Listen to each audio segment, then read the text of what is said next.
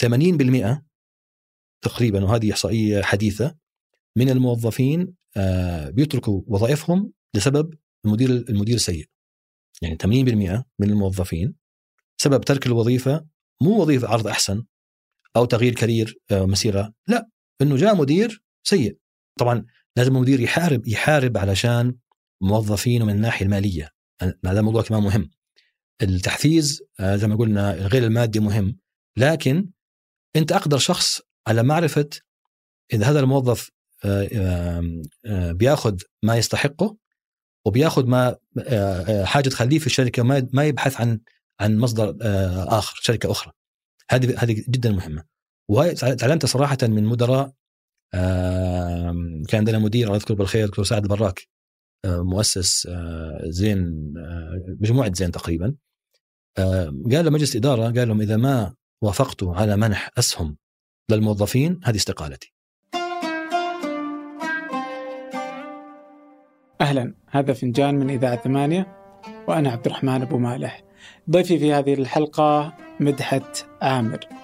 آه يقول مدير غير تقليدي آه شغل منصب الإدارة لأكثر من 30 سنة حصل على جوائز عالمية في الإدارة. فالحديث هذه الحلقة عن الإدارة عن المدير والموظف العلاقة ما بينهما الشركة والمنظومة في ما بين الموظف والمدير وكيف ممكن يتم العمل. كيف ممكن آه الواحد يكون مدير أفضل وقائد أفضل آه أو كيف ممكن الموظف يكون الموظف أفضل. فهذا كان معظم الحلقة. في جزئية في نهاية الحلقة كانت رائعة مهمة آه ولا تقل أهمية إذا لم تكن آه، أكثر أهمية من آه، من ما قبلها وهي آه، إدارة العائلة إدارة الأطفال وتربية الأطفال والإدارة في وصولهم للشبكات الاجتماعية. فمدحت جميع أطفاله ما دخلوا على الشبكات الاجتماعية لا يوجد لديهم حسابات على الشبكات الاجتماعية حتى بعد 15 سنة. هذه القدرة التحديات اللي تجيها البكاء كيف ممكن تتعامل مع هذا الأطفال وخصوصا مع أقرانهم اللي كل البيوت اليوم عندها يوتيوب عندها إنستغرام وتيك توك وغيره فهذا مهم. آه، حديث رائع من أب لأطفال لتجربة. يعني اليوم أكبر أطفاله تجاوز ال 20 سنة. ف... فالأكيد أن هناك تجربة. فحديث رائع ماتع مهم. قبل أن نبدأ هذه الحلقة أود منكم مشاركة الحلقة آه، أو أي من أجزاء هذه الحلقة مع من تعتقد أنها تهمه. آه، كذلك آه، لا تنسوا تقييم البودكاست على أبل بودكاست أو أي من تطبيقات البودكاست التي تستمعون لهذه الحلقة من خلالها. وإذا يوتيوب ما يحتاج خلاص. أما الآن لنبدأ. أهلا مدحت. أهلا بك. يلا حيا كاتب في تويتر يعني هذا أكثر شيء شدني الآن وأنا جالس اشيك حسابك آه في تعريفك بنفسك إنك مدير غير تقليدي. وش قصت وش قصتك بمدير غير تقليدي؟ غير تقليدي لأنه أتوقع وظيفة المدير اللي الناس بيغفلوا عنها هي صناعة النجوم. فأنا يعني الحمد لله طبعا بعد 30 سنة تشوف الناس اللي أنت كنت مديرهم آه، وين صاروا. فآخر مرة بعمل كده بشوف الناس وين صارت. فعندي آه، من الناس اللي أنا كنت مديرهم أربع وكلاء وزارات حاليين واحد معالي آه، ثلاث رؤساء تنفيذيين في شركات مليارية. فطبعا وهكذا. فالمدير غير التقليدي هو الشخص اللي بيفتخر بهذا الموضوع. مش بالهدف اللي الأرباح أو المبيعات أو أو أو. الناس اللي أنت صنعتها إيش صار فيها؟ وين صارت بعد 15 20 سنة؟ من عملهم معك. فه... فهذا هو أعتقد دور المدير غير التقليدي إنه يصنع النجوم. والحمد لله أعتقد أني نجحت في هذه المهمة. والتقليدي وش؟ تقليدي هو طال عمرك عندك دليفري بعد أسبوع سم. عندك عارف؟ يعني اللي هي very short وبأي طريقة. تعال بالليل بالنهار أكلمك اعمل الوظيفة. طبعا أكيد هذه وظيفة مهمة لكن ما هي ما هي إنجاز؟ يعني أي واحد ممكن يعملها. إنك تحقق أهداف مطلوبة منك كمدير هذه سهلة. لكن العنصر الإنساني البشري اللي أنت صنعته أو خلقته إيش صار فيه؟ فمدير التقليدي هو المدير اللي بيمشي على by the book يعني عندك أهداف تحققها عملتها شكرا م. بعدين مش مشكلة خلاص المهم عملت علي أنا هذه وش الفرق بين المدير والقائد؟ هذا الفرق المدير هدف معين حققته بأي طريقة كانت ب ب تشد على الناس أكثر يداوموا أكثر آه، تصرخ فيهم أكثر تبهدلهم أكثر وعملت الهدف. هذا مدير. القائد لا. بيوصل للهدف لكن بطريقة ذكية بطريقة إنسانية وبفكر ما بعد الهدف. يعني أنا مو بس أحقق هدف طيب بعدين؟ إيش نسوي بعدين؟ الأشخاص اللي كانوا معك بهذه المسيرة إيش حيصير فيهم؟ كيف وصلوا للهدف؟ هل هل وصلوا للهدف هم تعبانين؟ هل هم مبسوطين؟ هل كفاءتهم خلال المسيرة هذه للأهداف. فيعني هذه أعتقد طبعا الموضوع فلسفي طويل والناس تكلمت فيه مجلدات لكن هو هذا بسيط. المدير هدف حققناه القائد هدف حققناه بطريقة الهدف وما بعد الهدف. هذه هي أعتقد هذه أحسن من خبرتي المتواضعه يعني التفسير الأفضل للقائد والمدير. هدف محدد. خبرتك المتواضعة هذه كم؟ آه كمدير آه كمدير؟ كم صار لك من أول مرة صرت مدير؟ 30 سنة. 30 سنة ما شاء الله مدير. في أربع دول. ما شاء الله. عشان ما نقول إنه بس مثلا في منطقة معينة لا في أربع دول. شركات آه، خاصة عامة حكومية لا ربحية ربحية. ف يعني بتكلم بثقة شوي أكثر لأنه تعرف أنت جربت أشخاص معينين بلدان مختلفة شركات مختلفة في ظروف مختلفة. فيعني خبرة الحمد لله كويسة إنك تعطيك ثقة تتكلم شوية بمرجعيه نقدر نقول يعني. وش اللي تعلمته خلال هذه الرحلة من 30 سنة في الإدارة؟ والله هي الإرث الذي يتركه المدير آه، في كتاب جميل اسمه Your Leadership Legacy هذا كتاب مشهور Leadership Legacy فبيقول المؤلف إنه عند عند حفل تأبينك يا مدير بعد وفاتك إيش الحاجات اللي تحب تسمعها؟ الناس اللي اشتغلت معهم يقولوها عنك. هل تحب يقولوا والله كنا كل سنة نعمل ربح 20% زيادة أو نعمل السيستم الفلاني أو أو ولا تحب تسمع؟ الجوانب الإنسانية. كان أخ كان متفاهم كان متعاون. فهذه هذه اللي أنا تعلمته أكثر حاجة اللي هي ما يهمك الأهداف راحت الأهداف. يهمك لما تكلم معالي سين يقول لك يا مدحت والله أنت لك فضل كبير علي يوم كذا لما عملت كذا وكذا. وأنت ناسي طبعا ناسي ناسيها تماما بس هو ما ينساها فهذا الكنز اللي أنت بتحققه خلال الفترة هذه كلها هذا هو المهم. يعني يمكن أول خمس سنوات كنت مدير فاشل في حياتي. يعني مو فاشل أفشل مدير في العالم. في مايكروسوفت عندهم استفتاء جميل. بيخلوا الموظف يقيم مديره. فأنا كنت في مايكروسوفت جبت أقل تقييم من مدراء مايكروسوفت في العالم. في العالم. تخيل أنت يمكن حوالي 2000 مدير. إيش كنت تسوي؟ شكرا. هذه هي. أنا كنت مدير. مدير مدير ما يهمني. خلص الموضوع. مريض ما يهمني. خلص الموضوع. عندي هدف حقق الهدف معي. فجاء مديري قال لي مدحت ترى شوف إحنا في مايكروسوفت ما عندنا هذه العلامة لو بعد ست شهور ما حسنتها آه امسك الباب. فطورت نفسي خلال سنة صرت من أفضل عشر مدراء في العالم في مايكروسوفت.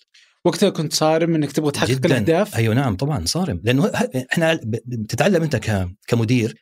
شوف المدير كيف يتم اختيار المدير؟ هو عبارة عن خمس أشخاص فنيين أفضل واحد فيهم بصير مدير. مبيعات أحسن واحد بياع بصير مدير. تسويق أحسن مسوق بصير مدير. مطور مدير. ما بيتم اختيار المدير بكفاءته الإنسانية أو البشرية. هي كفاءته الأدائية في العمل اللي هو عنده صح؟ فلما يصير هذا مدير كيف بدير الناس هو؟ بديرهم بطريقته لما كان موظف اللي يلا نخلص نعمل نسوي. بس كيف؟ ما يفكر كيف. فهذا هو السبب الرئيسي.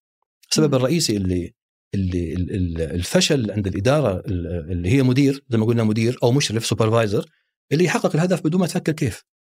فهذه كانت طريقتي في العمل بدون ما أفكر كيف. طبعا الناس زعلت قالت لا إحنا ما نشتغل كذا إحنا مو عفوا عبيد عندك تستعبدنا. ترى في بأمريكا في definition للمدير الأفضل هو ال people manager المدير البشري الإنساني. الأسوأ slave driver قائد العبيد تخيل؟ في أمريكا يعني بيقول هذا والله هذا slave driver هذا مدير يعني يستعبد الموظفين. عادي عندهم هذا موجود. في بعض الجهات موجود عندهم في أمريكا. عادي ما تمشي.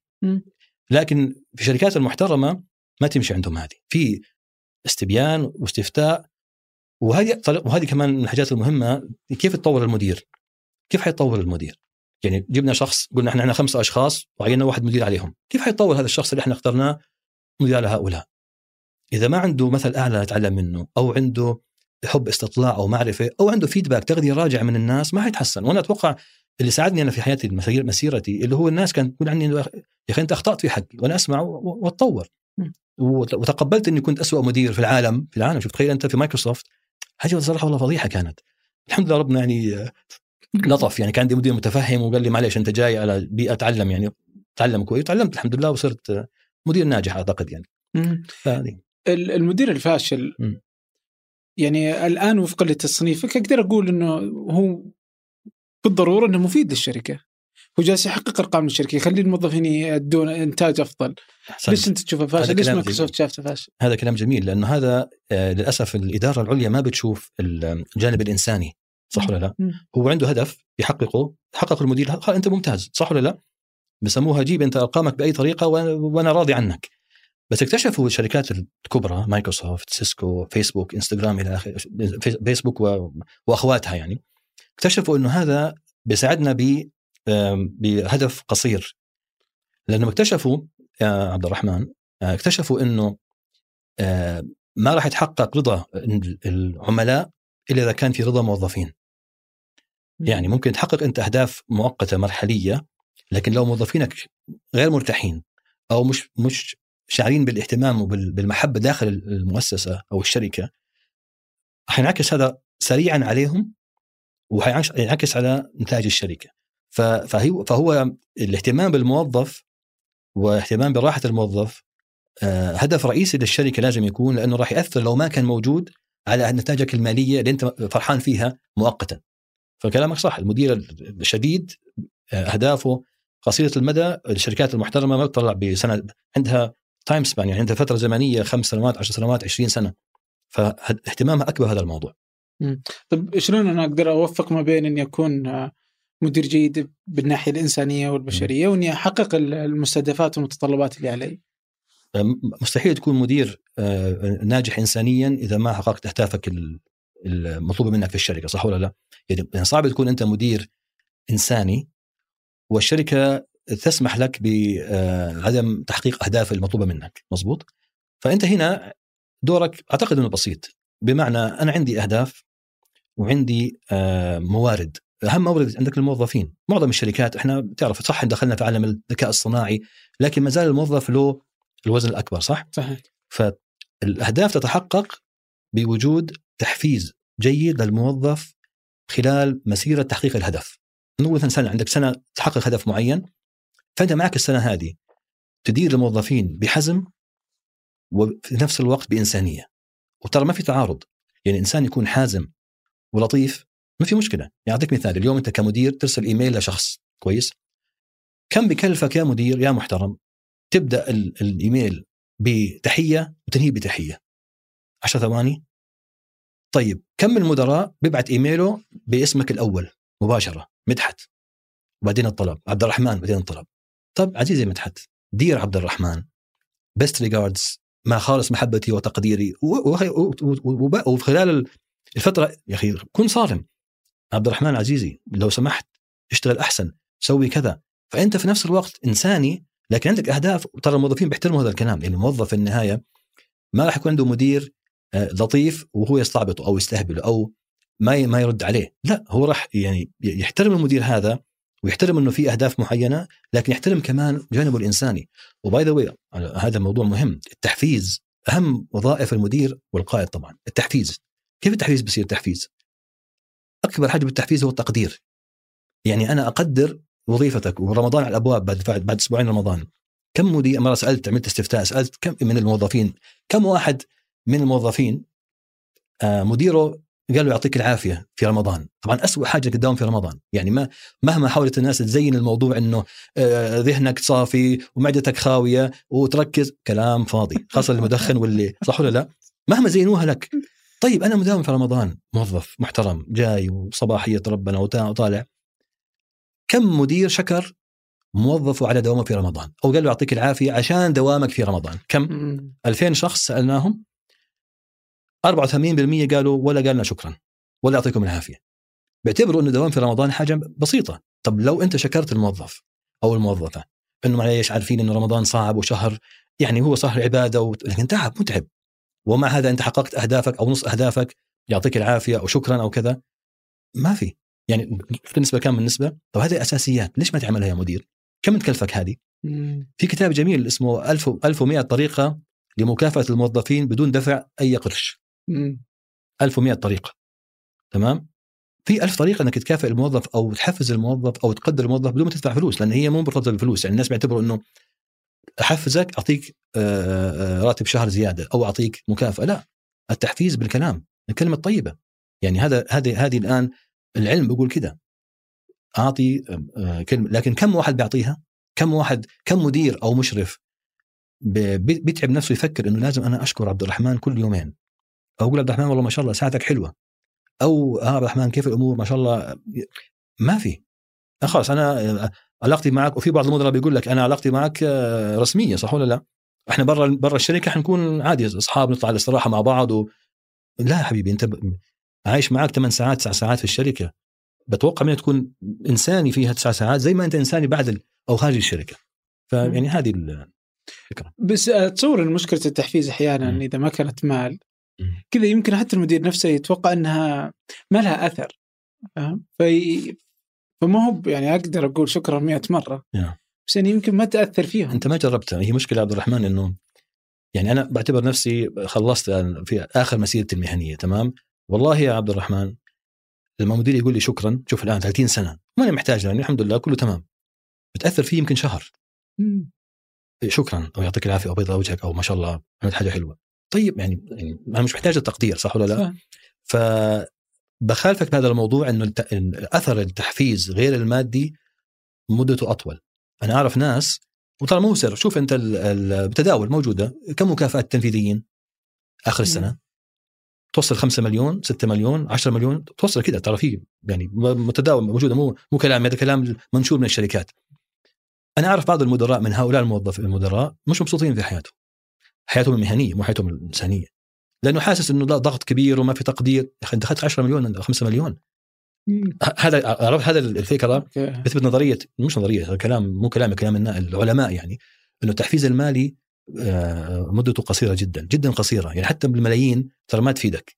يعني الكلمة الحلوة تترك أثر أطول. وممكن تتذكر أنت مثلا مديرك شكرك أو والدك أو والدتك ما بتنساها بسرعة صح؟ صح. لكن تنسى والله مكافأة العمل اللي قبل سنتين كم كانت وكم أخذنا وكم يعني بتروح مع الوقت بتروح مع الوقت وحتصرفها أنت وانت عارف البركة بالفلوس يعني ما أتكلم بالموضوع هذا لكن كمان لها تأثير يعني البركة محاضرات ابو 1000 ريال أو 5000 ريال أو 500 ألف ريال البركة هي بتلعب دور أكبر يعني ود- يعني كلام اقتصادي ما ندخل فيه يعني طيب أنا ودي أعرف إذا أنا اليوم آه، أصبحت مدير كيف ممكن إني أطور من مهاراتي جميل. لأكون قائد أفضل؟ جميل آه هذه المشكلة واجهتني أنا كيف صرت من أفشل واحد إلى واحد كويس يعني صح؟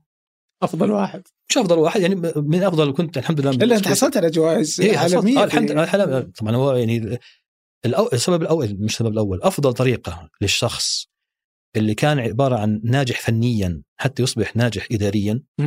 هي أمرين، الأمر الأول يكون عنده مثل مثل أعلى رول موديل اللي يطلع حواليه سواء داخل الشركة أو خارج الشركة ويحاول يقلده يقلد هذا الشخص بتصرفاته التحفيزية أو الإدارية. وطبعا الحل الثاني القراءه يعني أنا أثر في آه، الكتب اللي قرأتها في إدارة الموارد البشرية بشكل عام أكثر من من أي دورة. ورحت على هارفارد باي ذا يعني مش إنه يعني يعني يعني جامعات محترمة لكن القراءة كتب معينة آه، والتعلم من من المدراء ال- الناجحين والفاشلين. وهذه مشكلة الموظف ال- الان كل موظف عنده مدير صح؟ فلما صار هذا الموظف مدير يتذكر إيش الحاجات اللي أنت كموظف كانت تزعجك من مديرك السابق؟ وما تعملها. المشكلة لا بنسى. الموظف لما يصير مدير خلاص بنسى. بتخمس المدير السيء اللي هو يعني لا أنت تذكر هذا المدير والله كان في عنده حاجة سيئة إنه مثلا ما بمر وما بيقول صباح الخير. ما- في ترى في ناس كذا أو مدير هذا كان. جدا ممتاز إنه كان يهتم آه، فينا وأنا مثلا عملت مرة حاجة في إحدى الشركات آه، كان عندنا مشروع ضخم ومتعب فرحنا أرسلنا لأمهات وزوجات الموظفين آه، هدايا حلوة. وطبعا الحمد لله كان نالت إعجاب وأيامها كان في إنستغرام كان في فيسبوك ما كان في إنستغرام ونشروها على فيسبوك وشكروا الشركة وكذا. أنا طبعا هذه أخذتها مو مني أخذتها من مديري أنا كان عندي مدير مرة أرسل لزوجاتنا وأمهاتنا ورد بمناسبة انتهاء مشروع معين. وذكرتها. بعد سنتين كان عندي فرصة أعملها عملتها. فأنت قلد تقليد والقراءة. القراءة طبعا يعني آه، ناس بيقول لك يا أخي القراءة مهما قرأت ما حتفيد يا حبيبي اليوم. أنجح شخصين بعتبرهم من ناحية مالية من أنجح الناس. بيل جيتس ومارك زوكربيرج آه،. فيسبوك يا أخي هذا عنده آه، blogs كاملة على موضوع الكتب اللي بيقرأوها وصح ولا لا وتحليل الكتب وبينصحوا بالكتب. طب ليش يقرأ هذا الرجال؟ ليه؟ لأنه بيطور نفسه. فالمدير أفضل طريقة تطوير ال- الذات هي القراءة. وما تقول لي ما عندي وقت يعني لازم ما في طريقة تعليم تعلم ثانية أو ثالثة هي اثنين ما في غيرهم يعني. الدورات ما حتفيدك. الدورات هذه أعتقد إنها يعني بتعزز القيم لكن ما بتعطيك حاجات جديدة. طبعا خاصة مع الآن مع الكوفيد ما في تفاعل أكثر يعني كله أونلاين صار الآن لفترة آه، قادمة يعني. فنصيحتي دائما ذكر المدير الكويس أو السيء وما تعمل زيه أو اعمل زيه. واقرأ كتب اقرأ. كن كن كن قارئا ناهما. يعني اقرأ ما, ما تخلي كتاب إداري يمر عنك إلا تتعلم منه حاجة معينة. إذا أبغى ثلاث كتب تتوقع أنها مهمة لي إني أبدأ الآن هذه المشوار مش. كل الكتب للأسف كلها كلها إدارية كلها إنجليزية. ف يعني حاولت أبحث عن كتاب عربي يكون ناجح ما, ما لقيت. يعني أنا لما عادة بحب أعطي للموظفين المدراء عندي كتب معينة يقرأوها. آه، في كتاب مهم جدا لجاك ويلش اسمه From the Gut تكلم فيه عن خبرته الإدارية. جاك ويلش أشهر آه، آه، مدير تنفيذي في القرن الماضي في أمريكا. هذا كتاب مهم جدا ومن أساسيات الكتب. كتاب From Good to Great From Good to Great هذا كمان من الكتب المرجعية المهمة إنه ال- المدير يفهم إنه إيش بخلي الشركات تكون كويسة وتصير عظيمة أو تفشل. هذا كتاب مهم وكتاب جدا دمه خفيف اللي هو ذكرته آه، آه، 1001 way to motivate your employees. مم. 1100 طريقة لمكافأة موظفيك. وهذا الكتاب أنا دائما بحرص إني أهديه لمدراء بشتغل معهم أنا. ببدأ في. هذا الكتاب لأنه بحاول أعزز موضوع التحفيز غير المالي. لأنه التحفيز المالي زي ما حكينا مهم لكن ما ما هو استراتيجية طويلة المدى. مهم. أه، والثلاث هذه مين مترجمة حتى؟ عند جرير؟ لا مترجمة. مترجمة. آه، أكيد كتاب ال- أتوقع المكافاه 1100 هذا. مترجم أكيد. يعني كتاب. آه، جاك ويلش أكيد مترجم. okay. وفي كتاب ثالث وفي كمان اقتراح يعني طالما تكلمنا فيه. أنا عملت سلسلة آه، طبعا وقفناها زمان اسمها كتاب الشهر مع مدحت. هذه عملناها في تويتر. آه، هاشتاج آه، بسيط. وفي كتب غير مشهورة لكن مفيدة من ناحية إدارية كمان. فمن أحب أن يراجعها كمان مفيد هذا الكلام. كل يعني كل الكتب والأشياء اللي نتكلم عنها نعم. بنضعها في وصف الحلقة. نعم. لكن ما في ولا إداري عربي نشر تجربة عربية. أكيد فيه يعني ما عشان ما يعني ما نظلم الناس. بس أنا صراحة يعني لأنه إحنا أنا بديت في شركات يعني غير عربية آه. اللي كانت تهتم بموضوع القراءة. فهم كانوا يعطونا زي ما تقول زي الكوريكولم يعني مسار القراءة. يعني أول كتاب إحنا قرأناه اللي ذكرته هذا تبع جاك ويلش. جانا إهداء من بيل جيتس لكل المدراء. مم. هو قابل قابل الشخص اهداه كتابه قرأ الكتاب عجبه راح نشره في كل الشركة. فهذه بداية التعلم يعني. لكن طبعا يعني آه، آه، غازي القصير الله يرحمه يعني أكيد كتبه الإدارية عظيمة يعني. حياة في الإدارة. حياة في الإدارة من الكتب العظيمة ومراجع. وإداري كمان ينتبه مهمك حاجة مهمة عبد الرحمن اللي هي تقرأ شخص عنده بسموه تراك ريكورد يعني مسار مسيرة حياة ناجحة. لكن لأنه المنظرين كثار. المنظر يعني عارف اللي هو كيف تكسب الاموال في سبع أيام وهو مفلس مثلا؟ في نفس الاداره نفس الكلام. أنت يا مدير تتكلم عن خبرتك الإدارية طب إيش أنت سويت؟ هل أنت مدير ناجح لأنه أنت في ظروف آه، كانت مناسبة لحياتك؟ أو لأنه أنت شخص مميز وعملت حاجة جديدة آه، أبدعت أو أو أو فاكيد يعني كتب الإدارية العربية موجودة لكن نحتاج نعرف الشخص اللي كتبها آه، إيش سوى في حياته الإدارية حتى نحكم عليه. طيب آه، اليوم أنت مع مرور آه، تجربة ال- الإدارة أو حتى إنك تكون مع مدراء آه،. كثر نعم. وش الصفات الأبرز اللي أنت تشوفها في القائد الجيد؟ عملت إحصائية لنفسي عديت كم مدير آه، كم شخص كان مديري يعني خلال 30 سنة 16 واحد مم. 16 مدير تعاقبوا على ادارتي خلال 30 سنة ف أنا برجع مرة ثانية للموضوع الإنساني يعني أنا لازم أتعامل مع مدير عنده جانب إنساني كبير اهتمام كبير. يهتم فيك كشخص ك... كإنسان مو كموظف مو كرقم. يعني إيش يهتم فيك كشخص؟ يعرف ظروفك العائلية مشاكلك العائلية. آه، هل عندك آه، أطفال؟ عندهم مشاكل. هل أنت تعيش مثلا مع مع أهلك مع مع آه، والدتك في البيت مثلا معاكم؟ ظروفك ال ال ال الإنسانية. هذه أهم أهم صفة لأنه الصفات الثانية سهلة. يعني أنا بحاول دائما أشرح للمدراء عندي إنه إنك تحقق أهدافك ممكن تحققها. ممكن. يعني موظفين مميزين بشوية دعم تكون أهدافك أصلا مش صعبة. يعني لو أنت في شركة مثلا آه، بدون ذكر أسماء في قطاعات معينة ما في ما في منافسة. صح ولا لا؟ ما يعني هم ثلاث أربع شركات وماشية. أو تسع عشر جهات وأمورهم ماشية صح؟ أو قطاع حكومي مثلا آه، ما في منافسة شديدة طبعا.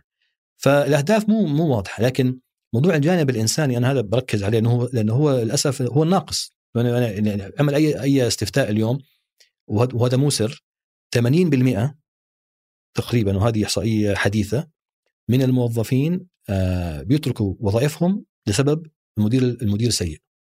يعني 80% من الموظفين سبب ترك الوظيفة مو وظيفة عرض أحسن أو تغيير كارير آه، مسيرة لا إنه جاء مدير سيء. فإنك تكون مدير محترم يعني هذه هي التعريف الأحسن يمكن الافضل محترم إنساني آه، مهتم حقيقة حقيقة مش تمثيلا. يعني آه، عارف إن بسأل عنك بس مش عشان أسأل آه، آه، يعني كيف حالك؟ والله تعبان. طيب عملت كذا هو تعبان. يعني طب ليش تعبان؟ صح؟ صحيح صحيح. في ناس كذا بس أسمع منك. بس الفكرة إنه يسأل. أيوه لا اسأل ويعرف واهتم. ليش؟ لأنه هذه الصفة الرئيسية لو أنت الموظف شاعر بالاهتمام حيعمل لك اللي أنت تبحث عنه، أعطيك مثال من واقع تجربة كان عندنا موظف مميز وراح كان عنده في في يوم حفل الخطوبة الملكة اتصلنا عليه في الملكة نسأله على حاجة معينة ورد علينا طيب لو يعني عفوا لو ما في محبة واحترام وتقدير هل ممكن يرد؟ لا حيقول لك يا أخي أنا معليش أنا عندي إجازة صح؟ فلو يعني فأنت هنا كمدير إنساني راح يعني الموظف يعطيك أكثر مما تتوقع منه. يعني هذه الفكرة اللي وهذه طبعا كمان في عالم الرياضة معروفة اللاعب اللي بحب المدرب بيبذل جهد أكبر والأفلام طبعا أكيد كثيرة شفناها إحنا مختلفة بت بت يعني بتتكلم عن نفس الموضوع هذا إنه أنت لو كنت إنسان محترم الموظف اللي عندك راح يعطي أضعاف أضعاف ما تتوقع منه. وهذا هدفك في النهاية كمدير. تحقيق الأهداف صح؟ وأهم مورد عندك الموظف. فالموظف مبسوط وراضي وحقق أهدافه أنت عملت اللي عليك وزيادة. بتشوف مثلا لو كان إني أنا أبغى أكون مدير أفضل لو أفهم في مهارات التواصل ال EQ أي نعم. صحيح. مو تواصل بسموه ذكاء ذكاء الاجتماعي؟ الاجتماعي EQ إنه وترى هذه صحيح بتلاقيها بالمدراء الجيدين إنه بشوف عبد الرحمن كذا بقول آه عبد الرحمن يعني في حاجة مزعلته شوي. وفي ناس ما ما يفهموا ما يقرأوا التعابير الإنسانية ال body language. وهذه كمان ننصح فيها كمان كدورة مهمة ال body language لغة الجسد.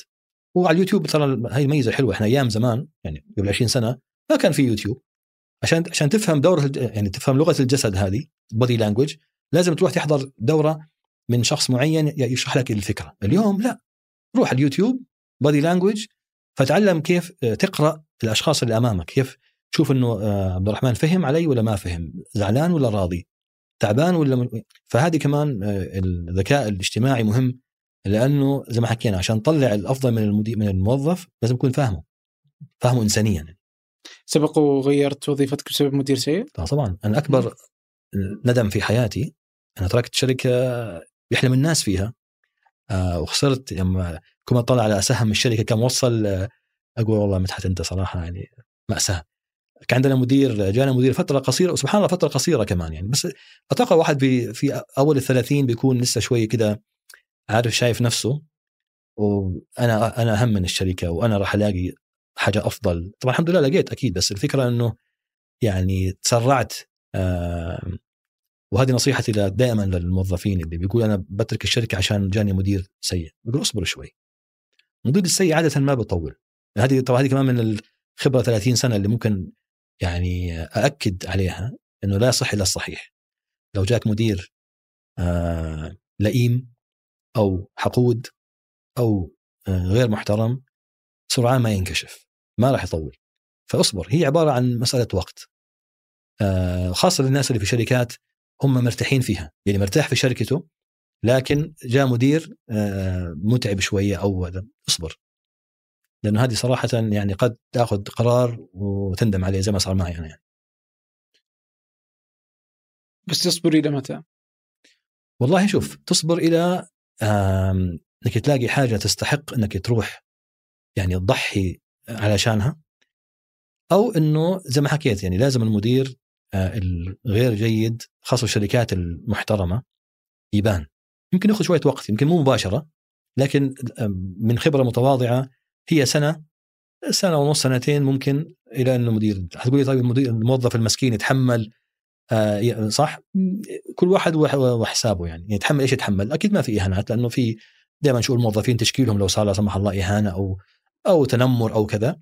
هي حتكون يعني آه، آه، ضغط عمل غير مبرر آه، ما راح يمشي لك الحاجات اللي اللي ممكن يمشيها واحد تاني فتستحق الصبر أنا هذا رأيي يعني. لما تقول شركة محترمة وش تقصد؟ والله سؤال يعني شركة محترمة اللي فيها اولا نظام تحترم النظام هي تحترم النظام يعني نظام سواء نظام العمل أو نظام نفس الشركة. شركة فيها قسم شؤون موظفين يهتم بالموظفين. يهتم بالموارد البشرية يعني يعمل لهم آه، تدريب معين اهتمام معين آه، والحاجة الأهم أنا أعتقد اللي هي كشركة تعريف شركة محترمة الشركة اللي عندها آه، اهتمام براحة الموظف في وظيفته. وكيف يقاس هذا؟ يقاس بالاستفتاء أو الاستبيان. والآن أتوقع معظم الشركات المحترمة عندها استبيان سنوي لقي- لقياس رضا الموظفين. يعني لازم. ما, ما, ينفع أنا خلاص يعني آه وليت عليكم عبد الرحمن آه اسمعوا له وأطيعوا. ما ينفع صح؟ صح. لازم أشوف طب okay يعني نطيع بس على إيش؟ أو كيف؟ أو you know فهذه فكره يعني لازم كشركة تحرص على قياس رضا الموظفين. آه، وطبعا كل الشركات أعتقد اللي الآن اللي عندها مثلا 50 موظف فما فوق آه، مهتمة جدا بهذا الموضوع. لأنهم هي ثبت الطريقة الوحيدة لتحسين أدائك كشركة مم. يكون الموظف مرتاح وعليها كتب هذه ودراسات يعني ما في ما في إنكار الموضوع طيب آه، أنا استوقفتني تغريدة لك اللي هي كانت آه، ذكرتها إنه قبل ثمان سنوات. إنك حصلت على جائزة آه، مدير يعني افضل رئيس تنفيذي لتقنية المعلومات. صحيح. على مستوى يعني جائزة على مستوى- عالمية. نعم على مستوى العالم. مم. وكان التعليق اللي يعني اللي. اللي كان لافت اللي هو إنك كنت تقول إنه السبب إنه كان عندي فريق أذكى مني. صحيح. أوكي؟ كيف تتعامل مع فريق أذكى منك؟ آه يعني لأنه مو بسهل ابدا التعامل معه. لا لا هو هو شوف يعني زي ما قلنا ال- ال- القائد ما راح يكون فاهم كل حاجة وما راح يكون أذكى واحد. طبعا أنا يعني أذكى أكيد أذكى مني بمراحل والدليل إنهم اليوم كلهم كل الناس اللي كنت أنا مديرهم في ذاك الوقت قبل سبع ثمان سنوات اللي ذكرت لك اللي هو معالي ورئيس آه، تنفيذي وكذا هذا أحسن دليل إثبات إنهم أحسن مني وأذكى مني. صاروا بمراحل هذا لو كانت تحت إدارتك؟ نعم طبعا. أي والله. يعني آه، على الواتساب لو شو تشوف الأسماء هذه حتقول والله يا أخي معقول طبعا الحمد لله هذه مرة ثانية. أنا كنت محظوظ لأن هذا فريق يعني اخترت معظمه بس معظمه كان موجود. مم. كيف تصنع هذا الفريق؟ النجوم. المدرب ما هو أحسن لاعب يعني وفي مدربين ناجحين جدا ما عمره مسك الكورة صح ولا لا؟ صح. فمورينيو مثلا ما ما أظنه لعب في حياته مورينيو ومعتبر أحسن مدربين العالم تقريبا أو أرسن فينجر أو أي مدرب ثاني ف ف فالفكرة إنه أذكى يعني هم أذكى منك من ناحية علمية تقنية لكن أنت كيف تستغل المواهب هذه لتحقيق هدف معين كيف توجههم لطريقة معينة كيف تحفزهم؟ كيف تخليه راضي عن عمله؟ يعني الشخص اللي كان معاي آه، مثلا في ذاك الوقت آه، والآن صار رئيس تنفيذي لشركة آه، كبرى في السعودية. آه، كان أول شخص استطاع ربط الرسائل الخاصة بتويتر بنظام آه، إدارة العملاء. حاجة ما صارت في العالم كله. ونوجه تحية يوسف السحباني ما يعني طيب طبعا أخذت الجائزة لأنه واحد في ال team عندي عمل حاجة لها علاقة بهذا الموضوع. أنا ما عملتها هو عملها. فهو أذكى مني في هذه ال- ال- الجزئية لأنه هو خبير في في في برامج ال- ال- ال social media وال CRM العلاقات العملاء. إيش كان وظيفتي أنا؟ انه يكون مبسوط في وظيفته وإنه يشتغل آه، 24 ساعة ويشتغل سبع أيام بالأسبوع ويفكر ويخطط بدون ما يكون له أي دور في الموضوع. هو عمله لحاله وقال لي عملنا كذا. أول جهة في العالم في العالم ربطت الرسائل الخاصة. اليوم أنت عارف موضوع الدعم الفني في تويتر صار ع- صار عادي صح؟ صح. طيب قبل آه، ثمان سنوات ما كان عادي كان صعب. مم. فهذه الفكرة إنه إيه لما قلت ترى ما امزح أذكى مني طبعا. و- وكنت محظوظ انه إنه كانوا أذكى مني. لو كان عندي فريق بنفس مستواي ال- التقني مثلا أو نفس ال... ال- ما ما حستفيد. لأنه هذه كمان مهمة للمدير الناجح إنه نجاح فريقك من نجاحك. يعني لازم أنت تعطيهم وسائل الدعم لأنه نجاحهم هو نجاحك. ما يعني الموضوع سهل. مشكلتنا معظم مش معظم يعني جزء كبير من الناس بيخافوا بقول لك أنا هذا عينت واحد شاطر يمكن بعد شوي يصير هو مكاني صح؟ طيب ماشي يعني خليه يصير مكانك. أنت شوف ما حد يشوف مكان ثالث. يعني- يعني ما تخاف على لو لو إيش المثل بيقول؟ لو دامت لغيرك ما وصلت إليك صحيح. فهذه سنة الحياة. خذ risk. خاطر أجيب واحد شاطر عندي في ال team يعمل تغيير كبير يبان أمام ال- الناس الإدارة كذا. خاطر خذ مخاطرة. لا تعين الناس دائما اللي ما, ما يخوفوا. يعني واحد كذا مسكين في حاله ما- ما ما حيرفعك أو يرفع قسمك أو يرفع شأنك. فلا كن جريء. النصيحة للمدير كمان كن جريء. ابحث عن الإدارة عن الناس الكويسين. ما تخاف. إذا خفت ما هتشتغل خفت من فلان لو لو شوية بين أكثر م- أمام الإدارة يمكن يفكروا إنه هو أحسن مني وكذا ما تخاف. ما ما حتنجح. فهذه من النصائح كمان اللي على الهامش. طيب آه، يعني هذا نوع من أنواع الخوف اللي ممكن تطرأ للمدير بهذا النوع. والمنصب آه. فيه ال- الخوف الثاني. آه، هذول الناس ال- الأذكياء واللي أنا أشتغل على تطويرهم وعلى وجود يطلعوا من الشركة. إنه يطلع من الشركة. اليوم. لما تتكلم عن هذول كلهم ما تصرف من الشركة إيه. يعني هذه برضو خوف آخر. كيف طبعا. تتعامل مع الأذكياء إنهم ما يطلعون برا الشركة؟ هذا كلام آه، جميل. لأنه أنت في النهاية من آه، نجاح المدير محافظه على الموارد البشرية صح؟ اللي عندك. لأنه أنت راح تقول للشركة أنا دربته وعلمته وأنت في النهاية خسرته. أنا شخصيا ما عندي مشكلة أخسر موظف ناجح متفوق إذا راح لحاجة أحسن من اللي عندي. وبالعكس أنا يعني في ناس كانوا يسألوني جتني فرصة من المكان الفلاني أو كذا أروح أقول طبعا لا تتردد. كيف؟ طبعا ما أحسن من وضعك الحالي وفيها مجال تتطور أحسن وكذا. ف آه، بحاول اعطيه ال- ال- البيئة العمل اللي يكون آه، مرتاح فيها بحيث لما يجي طبعا لازم المدير يحارب يحارب علشان موظفينه من الناحية المالية. هذا موضوع كمان مهم. التحفيز آه، زي ما قلنا غير المادي مهم. لكن أنت أقدر شخص على معرفة إذا هذا الموظف آه، آه، بيأخذ ما يستحقه وبيأخذ ما آه، حاجة تخليه في الشركة ما يبحث عن عن مصدر آخر شركة أخرى. هذه هذه جدا مهمة. وهي تعلمتها صراحة من مدراء كان عندنا مدير الله يذكره بالخير دكتور سعد البراك آه، مؤسس زين مجموعة زين تقريبا. قال لمجلس الإدارة قال لهم إذا ما وافقتوا على منح أسهم للموظفين هذه استقالتي. امم هذه قصة ما ما ما معروفة يعني. ف ففي زين آه، طبعا زين مجموعة زين في عام 2005 تقريبا تم منح كل موظف أسهم موظفين. وعلى الأقل في 100 100 موظف صار من أصحاب الملايين بكلامهم باعترافهم. وشكروا الدكتور سعد البراك على هذا الكلام وقالوا شكرا. طبعا ذكرت اسم الدكتور سعد لأنه هو حارب فإذا المدير ما حارب علشان آه، الموظف ياخذ حاجة يحس إنه والله أنا صح ليش ليش أطلع في ناس بتحارب بتحاول إنها آه، تكافئني ليش يطلع؟ يعني ليش يبحث؟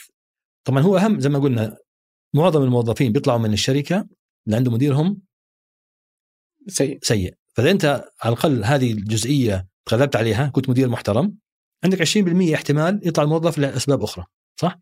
طبعا لو لو قسمنا الاسباب هذه راح يكون من ضمنها أكيد ال- الكارير المسيرة ال- ال- ال- فرصة أفضل الب- الب- البلد مثلا يعني مثلا واحد لي صديق را- قال ما بطلع من جدة أنا راعي بحر. مهما جتني فرص في الرياض ما راح أجي. ترى لغاية الآن ما ما طلع. موجود. إلى الآن؟ اي والله إلى الآن. 30 سنة. أنا أعرفه 30 سنة. أقول له يا فلان أنت خبير في اريا معينة هنا ما شاء الله. كان راعي بحر. ففي يعني طبعا هو راعي بحر مرتاح بالشركة اللي هو فيها أكيد هو طبعا موظف مو قطاع يعني مو رائد أعمال موظف. مبسوط جدا ما مرتاح. آه، لأنه مديره كويس أو مدراءه كويسين أو الشركة زي ما قلنا محترمة فيها كويسة. فهذه من الحاجات اللي بتخلي الموظف يبقى في مكانه. ومرة ثانية لو يعني المدير المحترم أو المدير الناجح أو القائد الناجح لو شاف إنه في فرص أفضل للناس اللي عنده برا وفي خارج الشركة المفروض يشجعهم. يعني المفروض يقولوا ترى في وظيفة أعتقد تصلح لها. لأنه هو يكون أصلا باني اللي هو بسموه succession succession planning الخطة البديلة لو مشي فلان عندي واحد ثاني تحته هو متطور يمسك مكانه. فكمان هذه مهمة. يعني آه، ما تعتمد على أشخاص معينين. لو جاتهم فرص أفضل ممكن يمشي. يكون عندك بلان آه، إنك تدير العمل بعد ما يمشي هذا الموظف بنفس الكفاءة آه، اللي موجودة حاليا يعني. طيب اللي هو الصف الثاني. نعم. تقصد. صح. شلون أقدر أبني صف ثاني يوازي جودة الصف الأول؟ والله هذه وظيفة الصف الأول. يعني وظيفة المدير. عارف هي هي مشكلة سلسلة. يعني أنت كمدير ناجح لازم تعين عندك ناس الصف الأول آه، مميزين. إذا كان مميز يعني ما أذكر أسماء لكن وكيل وزارة حالي حالي آه هذه كان عنده حاجة دائما في باله. يقول لي أنا لازم على الأقل في أربع أشخاص لما أنا أغيب يكون آه يغطوا مكاني بنفس الكفاءة. طيب إيش مطلوب؟ مطلوب آه نعطيهم دورة في كذا ونعطيهم ك... فهو المدير الناجح الصف الثاني لازم يكون كمان عنده هو اهتمام بهذا الموضوع. مم. وظيفة المدير الناجح القائد الناجح إنه يقنع المدير الناجح إنه تطويرك للناس اللي تحتك لا يخيفك. لا تخاف. لا تخاف من تطوير الناس اللي أنت مديرهم. لأنه أنت عندي رقم واحد ولو طورت فلان راح أنت تشوف لك حاجة ثانية أفضل من اللي أنت فيها اليوم. لأنه أنت في النهاية أنا حمشي أنا كقائد طيب مين حيمسك مكاني؟ واحد من ال team. ما حيمسك من ال team أحد إلا إذا كان إحنا عارفين إنه في واحد ثاني ممكن يغطي مكانه. فالحافز بيصير عند المدير هذا يجهز الصف الثاني في إلى أن يأتي الوقت اللي هو يتطور فيخلي واحد من الناس الجاهزين يمسكوا مكانه. فيعني لأنه صعب القائد هو يكون مسؤول عن خاصة الشركات الكبيرة يعني عن 50 60 100 موظف تطويرهم كذا. لا أنت عندك ستة سبعة مديرين عليهم أنت مباشر هم مسؤولين عن إدارة مناطقهم بشكل كا- كامل ومستقل بدعمك طبعا وبإشرافك أكيد.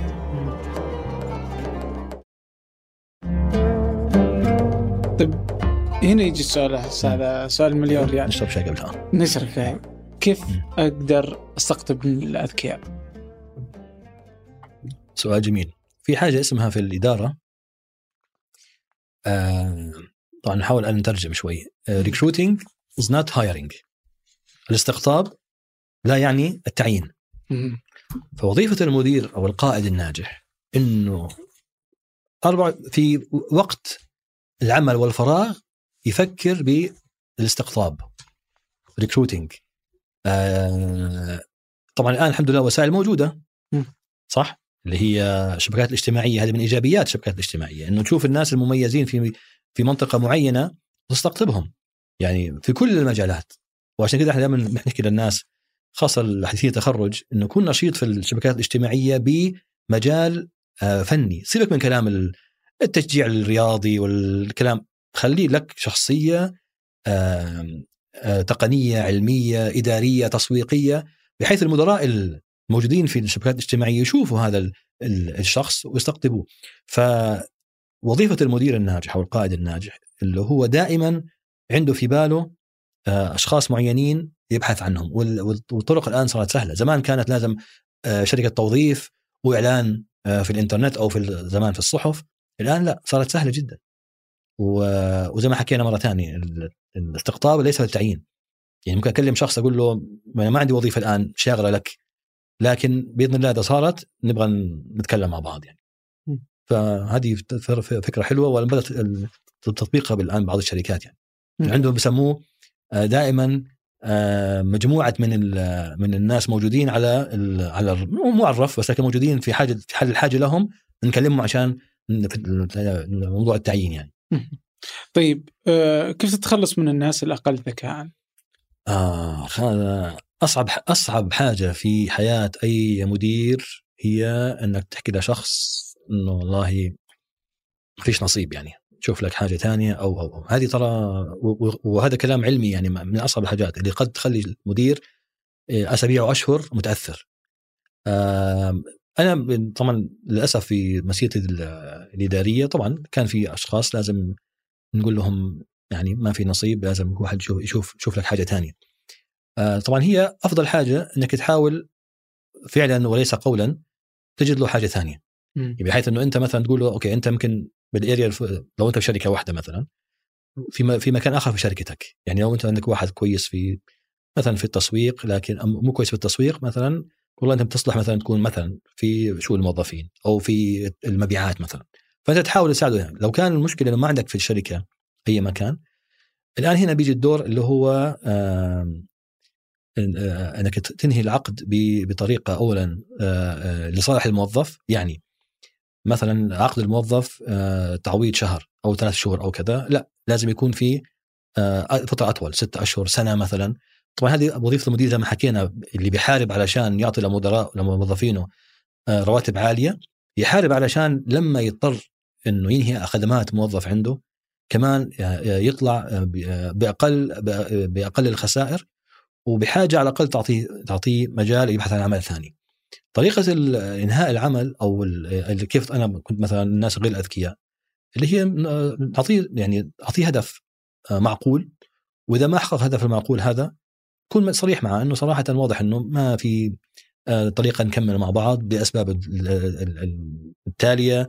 طبعا أعطيه فرصة ما هي آه، فجأة لازم فرصة وتكون واثق. آه، من خبرتي المتواضعة الناس اللي تضطر إنك تنهي خدماتهم معك عادة هم الناس اللي عندهم مشاكل مو تحفيزية مشاكل أكثر بإنه مثلا آه، خلص هو أخذ قراري ما حكمل. بمعنى وهذه المشكلة كمان بتصير بالشركات الكبرى اللي هي بتطلع على على غيره. بتطلع بيشوف إنه إيش معنى عبد الرحمن كذا؟ إيش معنى أنا أنا وضعي كذا؟ فهذا الإيش معنية بخلي الشخص دائما محبط. والإحباط بيأثر على أدائه. فطبعا بتحاول أنت تشرح له إنه لا كذا. لو استمر ما في حل. لأن حكينا كمان مهما كان المدير أو القائد إنساني عليه أهداف. اهداف يحققها فالجمع بين الاثنين جدا صعب لكن زي ما حكينا يعني الفكرة إنه أعطي الموظف حقه وحاول تساعده وفي النهاية لو ما مشيت امساكم بمعروف أو تسريحهم بإحسان. كيف تتعامل اذا مع الجانب الآخر؟ الموظف الجيد اللي قدم استقالته. أيوه هذه دائما بتواجهنا موظف جيد قدم استقالته آه، عادة الموظف الجيد ما بقدم استقالته إلا إذا في حاجة آه، أحسن. أحسن سواء من ناحية زي ما حكينا المسيرة من ناحية مثلا المدينة اللي هو فيها آه، من ناحية أنه طبعا الراتب هو ليس لأن من خبرتي المتواضعة ما في مدير موظف استقال من كل الشركات اللي اشتغلت فيها إلا أنه إذا أنت كمدير تقدر تبني آآ حالة business case لادارتك حيوافقوا عليها. يعني ما أذكر يمكن ست سبع مرات صارت معي شركات مختلفة ودول مختلفة. لو موظف لو موظف جيد وأنت مقتنع إنه جيد والسبب فقط مالي ما في مشكلة. يعني في شركات يعني حتى الشركات اللي عندها سلم رواتب. تعرف الناس بيخافوا دائما من سلم الرواتب إنه في سلم رواتب آه عندي آه محدود ولو أعطينا فلان أكثر لا مو صحيح. في مجال دائما أن نزيح شوية في سبيل أن نحافظ على على كفاءة معينة. فلو استقال المدير الموظف الجيد استقال آه لازم تحاول أنت كمدير جهدك آه لآخر رمق. إلا إذا أنت كنت مقتنع وهذه ناحية إنسانية كمان مهمة جدا أنه لا بالفعل هو استقال لحاجة أحسن. هنا دورك أنك تدعمه وتعطيه الدفعه اللي هو محتاجها مرات لأنه مرات الموظف جاته فرصة برا بس متردد لأنه هو متعود على حاجة معينة خايف يروح هناك. فلو أنت مدير إنساني وبهمك فعليا الانسان كشخص الشخص كإنسان ومو بس موظف أعطيه الدفعه هذه إنه لا روح. طبعا صارت معي يمكن مرة نادر جدا بس صارت يعني. آه قلت لموظف جاته فرصة يشتغل في قسم جديد في دائرة واو يعني. قلت له لا روح. أي والله. وما نسيها لغاية اليوم يعني بيقول لي شكرا يعني. عجيب والله طيب إذا أنا اليوم عينت مدير على اداره جديدة مم. الناس اللي فيها ناس أحسن منك أو إيه. متوقعين يكونوا مكانك لا لا إذا أنا مم. جيت على مكان جديد إذا أحسن مني تمام لأنه متفقين إنه الآن إنه مفترض إنك تشتغل مع ناس أحسن منك طبعا بس أنا جيت على مكان سيء مم. كيف تتعامل مع إدارة كاملة سيئة؟ يعني مكان لسه آه، قديم مثلا ما هو جالس ياخذ شكل جديد،. هوية جديدة أو جميل. رؤية جديدة. ممتاز والآن يعني هذا الآن يعني آه، صاير بشكل كبير آه، في بعض القطاعات يعني إنه بيتم استقطاب آه، مدراء بهدف هذا الموضوع انه أنا عندي قسم محتاج شوك يعني صدمة علشان يستيقظ وكذا فطبعا هي حاجتين الأولى تحتاج نفس نفس يعني طويل تحتاج صبر لأنه في النهاية ما حتغير أنت ال- الناس اللي, اللي أنت جاي من برا أو جاي لسه تتعرف عليهم. فاول حاجة تحتاج طبعا دعم من ال- الجهة اللي أنت رايح عليها أو الشركة اللي أنت رايح عليها. دعم إنهم عارفين انه أنا جبت عبد الرحمن على على قسم إحنا عارفين إنه قسم سيء أو محتاج مساعدة أو. فدعم الإدارة العليا مهم جدا. ومن المدير نفسه لازم يعني يكون عنده ذكاء اجتماعي. بحيث يحاول يشوف مين الأشخاص اللي ممكن أعتمد عليهم. مين الأشخاص اللي لازم يمشوا بسرعة وإلا راح يدمروا الموضوع. آه زي ما حكينا موضوع التعيين. أنا محتاج أجيب معي ناس يساعدوا يشيلوا معي من برا. لأنه احتمال يكون عندك الناس كلها ما فيهم أمل يعني. خلاص إنه هم كذا موجودين. طيب كيف أطورهم؟ كيف أحسنهم؟ آه بهذا الموضوع. والأمثلة الآن موجودة يعني ممكن تشوف أنت أي قطاع آه، تحسن فجأة لأنه جاه مدير كويس. هذا المدير تعب وصبر وجاب ناس معاه وعين ومشى و... فموضوع ترى صعب جدا.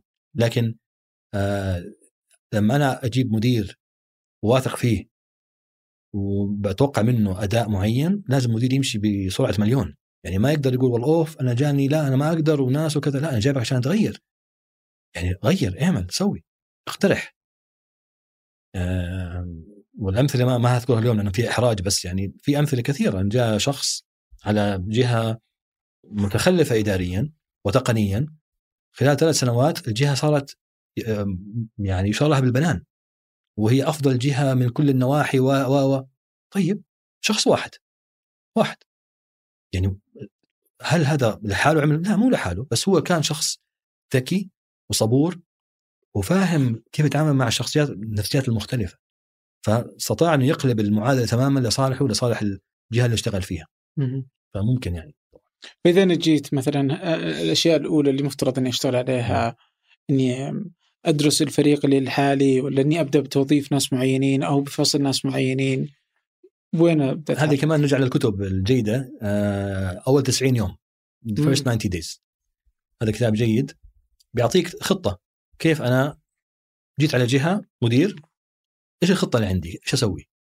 طبعا أول دائما كل خطة تبدأ إنك تتعرف على بشكل عام ال- سياسة المنظمة ال political aspects يعني السياسة طبعا السياسة قد تكون جيدة وقد تكون آه، سيئة لكن نحاول أنت تفهمها علشان تفهم مين صاحب القرار الفعلي.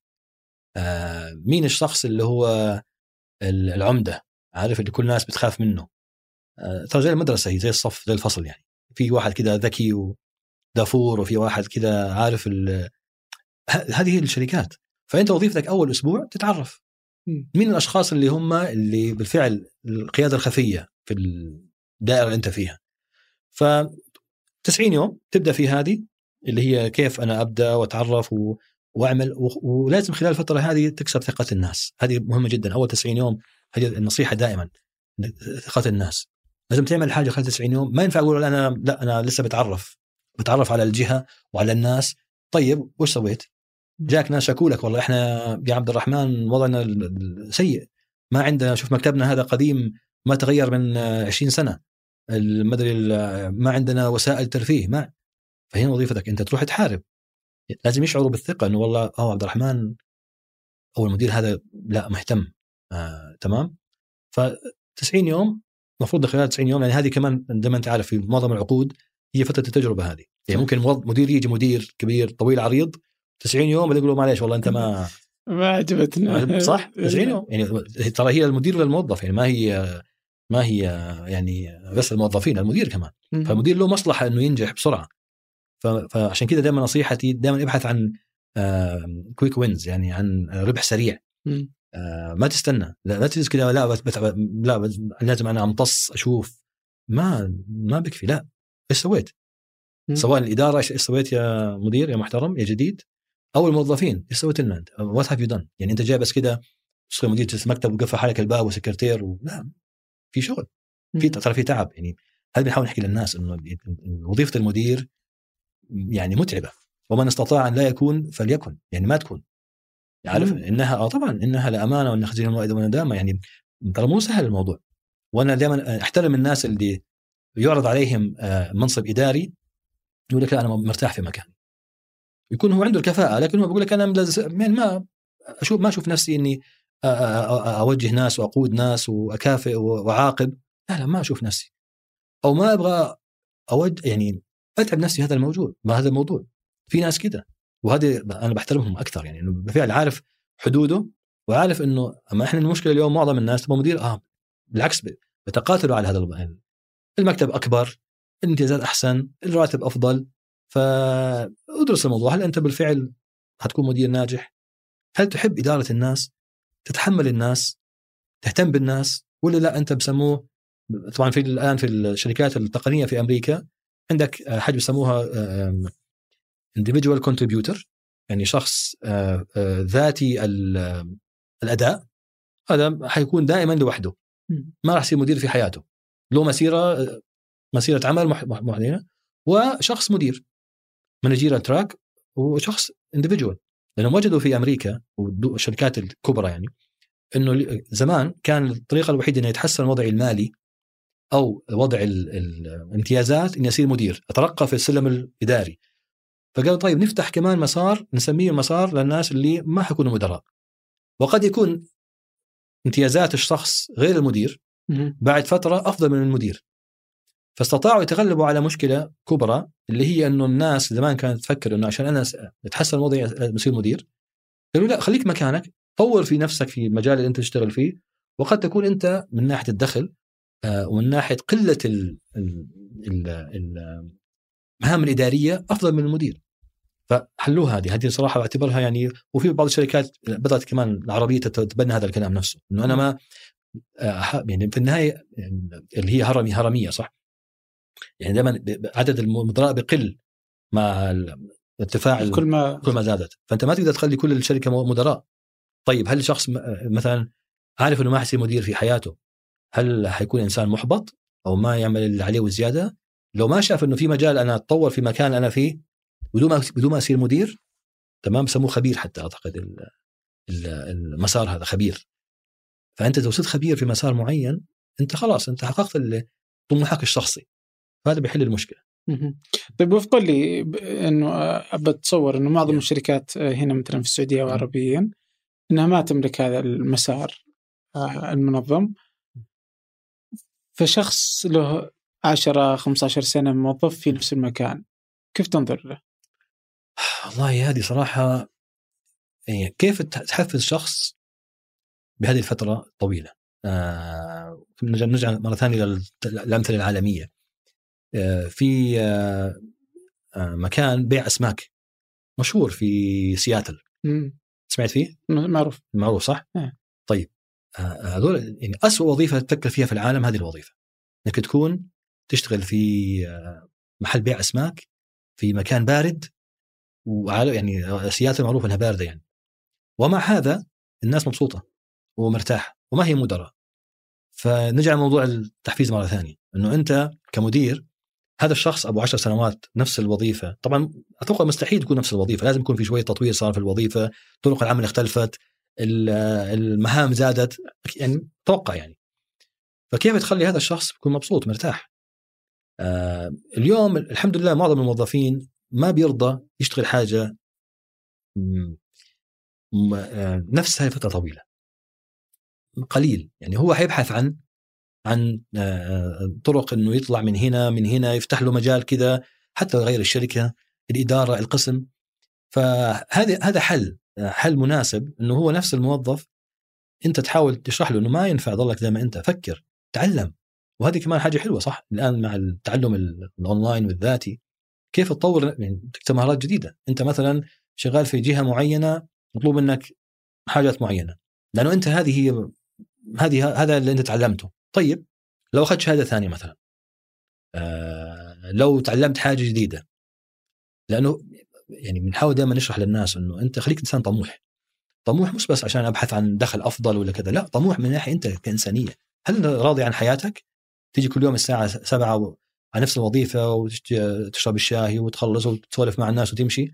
ولا عندك وقت تتعلم فيه ألف حاجة ثانية وتطور نفسك ودخلك فهنا كمان دور المدير اللي هي يطلع إنه هل أنا آه، حاولت جهدي إني أطور فلان اللي جالس 10 سنوات في نفس الوظيفة آه، سواء يكون مبسوط فيها أو مرتاح فيها أو تعلم حاجة جديدة؟ من جانب إنساني ذكرناه اولا صح؟ كن إنسان يا أخي. يعني لو أنت شايف فيه خير أو شايف فيه مقدرة شجعه. يعني أنا عندي موظف الآن صار آه، رئيس تنفيذي في جهة مهمة ما كان معه شهادة جامعية. طبعا بدون شهاده بدون شهادة جامعية صعب توصل لمراحل عليا. يعني هذا كلام مهم جدا الناس يعرفوه إنه أنت آه، آه، الشهاده الجامعية هي مهمة جدا للترقي للوظائف القيادية. ما ينفع ما يكون شهادة جامعية. فهذا كان الله يذكره بالخير. آه، يعمل وظيفته يخلصها. وظيفة مملة جدا. يروح يكمل بالدراسه الليلية في الجامعة. متعب. وأظن كانت خارج الرياض يعني بعيدة يعني.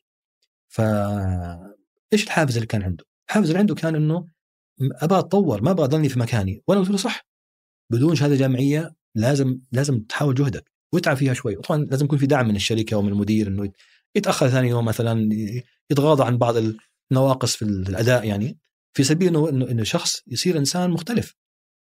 والدليل واضح يعني الآن صار ما شاء الله تبارك الله رئيس تنفيذي لقطاع تخطيط معلومات قطاع مهم جدا في البلد يعني. طيب نعم. آه ودي أعرف عن أهمية آه يعني ذكرتها قبل شوي آه في بداية الحلقة عفوا آه كان عن أهمية آه تقييم المدير الموظف. ماذا يعني الموظف إنه يكون إنه عارف رأي المدير تقييمه ال feedback؟ مهم جدا. والمشكلة اليوم عندنا إحنا المدير بينتظر لآخر السنة. م. للتقييم عاده التقييم. يقول لك أنا okay عندك أهداف معينة تحققها ماشي يلا good luck آخر سنة بيقول والله أخي معلش أنت ما حققت أهداف معينة أو أنت ما عملت كذا. فاخترعوا حاجة حلوة اسمها hot stove hot stove feedback hot stove السطح الساخن.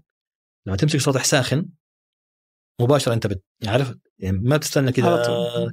على طول. فهي فكرة إنه الموظف لو عمل حاجة ما آه مش مناسبة أو تقصير معين لا تنتظر لآخر السنة عشان تعطيه هذه.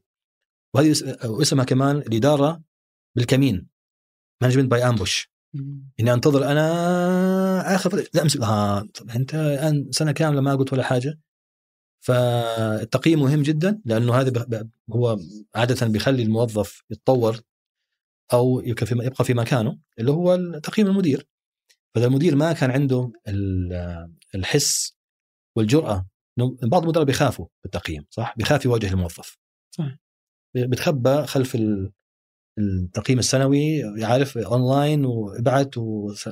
هذا زمان خلاص الآن المفروض إنه كل شهر كل أسبوع. بل في شركات شركة هذه شركة جي إي آه عندها تطبيق application تطلب من الموظف يعطي feedback من مدير مدير الموظف والعكس. بعد كل موقف. عبد الرحمن عمل الأمر الفلاني. send application register آخر السنة بيشوف التقييم. يومي.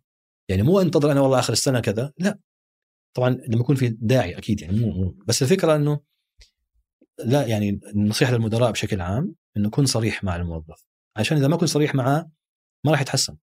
يعني طبعا العكس صحيح برضو يعني المدير الناجح لازم يبادر لسؤال الموظف عن رأيه فيه. رأي الموظف في المدير؟ نعم طبعا. مم. وهذه أصعب حاجة.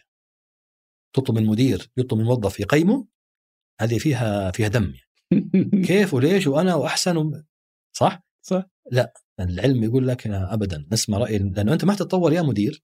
إذا الموظف اللي أنت شغال معه اللي هو أنت مسؤول عنه يعني أعطى رأي فيك آه أنت ما طورت نفسك. حتقول لي طيب احتمال يتفقوا موظفين على مدير. احتمال مجموعة موظفين يتفقوا إن المدير هذا سيء وهو كويس. العلم يقول لا مستحيل. عشان كذا إحنا ما بناخذ الإحصائيات الا إذا كان عندك خمس موظفين فما أكثر. هنا ممكن ناخذ الجانب الاحصائي للموضوع آه نثق فيه أكثر. نثق إنه خمس موظفين آه اتفقوا على على مدير إنه سيء معناه هو سيء. ما في نقاش. ولازم تطور زي ما صار معي أنا. أنا تقييمي كان سيء. إيه. ممكن أقول لا أنا كويس. انت لا أنت أنت. أنا السيء. كنت سيء. فتقييم الموظف للمدير جدا مهم. وللأسف شركات معظمها آه، مقصرة بهذا المجال. للأسف. يعني هذه يعني شركات جدا جدا نادرة اللي تطلب من الموظف تقييم مديره بشكل دوري وتقيم المدير هذا الأساس. تقيم المدير هذا الأساس. يعني تطلب من الموظف يقيم مديره والمدير يتقبل هذا التقييم لأنه في النهاية آه، هدف الشركة بشكل عام نجاح المنظومة كلها. مو بس الموظف ينجح المدير ينجح مع الموظف لا. حتى المدير هذا المسؤول عن الموارد البشرية مهم اني اعرف إيش مشاكله؟ كيف حل المشاكل اللي عنده؟ ولا ما راح يكون ادائنا على مدى طويل مناسب. صح. هنا هذا الموضوع اللي هو التخطيط الطويل. ما نفكر بالسنة سنتين نفكر بالعشر سنوات 20 سنة. ف... أه، تشوف إن التقييم الأفضل هو تقييم مجهول الهوية ولا؟ لا لازم هو شوف دائما المدير الموظف للمدير مجهول الهوية أكيد. من موظف لازم. المدير. آه طبعا. هذه ما ما في عشان كذا حكينا موضوع الخمسة. أقل من خمسة ممكن المدير الذكي يعرف إنه هذا التقييم جاء من فلان. علميا إنه أكثر من خمسة لا ما حيعرف. ما حيعرف يحكم على مين عشان ما ينتقم منه. لو كان مثلا صح ولا لا لو لأنه بيد السلطة. هذا هو بده السلطة. ف الموظف المدير لازم يكون مجهول. يعني من ما يعرف ابدا المدير مين قيم وكيف قيم وهذا. لكن من المدير الموظف طبعا لازم يعرف. الموظف إنه المدير يجلس معاه لأن هي فكرة فيها نقاش فيها حوار من المدير الموظف. لازم. العكس لا. مجهول. طيب هذه النقطة م. كيف أفضل آلية للمدير انه يقدم آه، مرئياته أو رأيه أو تقييمه تجاه أداء الموظف إن هذه مهمة يعني كيف أنا أقول الكلام طبعا. هذا يفرق طريقة طبعا طريقة لازم تكون طريقة جميلة يعني حتى النصح اليوم تنصح شخص صح انصح بطريقة يعني آه قالبها القالب النصيحة لازم يكون آه حلو لطيف النصيحة اللي ما فيها تفسير ما فيها يعني تزيين الناس ما بتحبها. فأنت كمدير لازم تفكر بطريقة يكون بدايتها مدح. أنت كويس وسويت كذا وكذا لكن في حاجات معينة نتكلم فيها.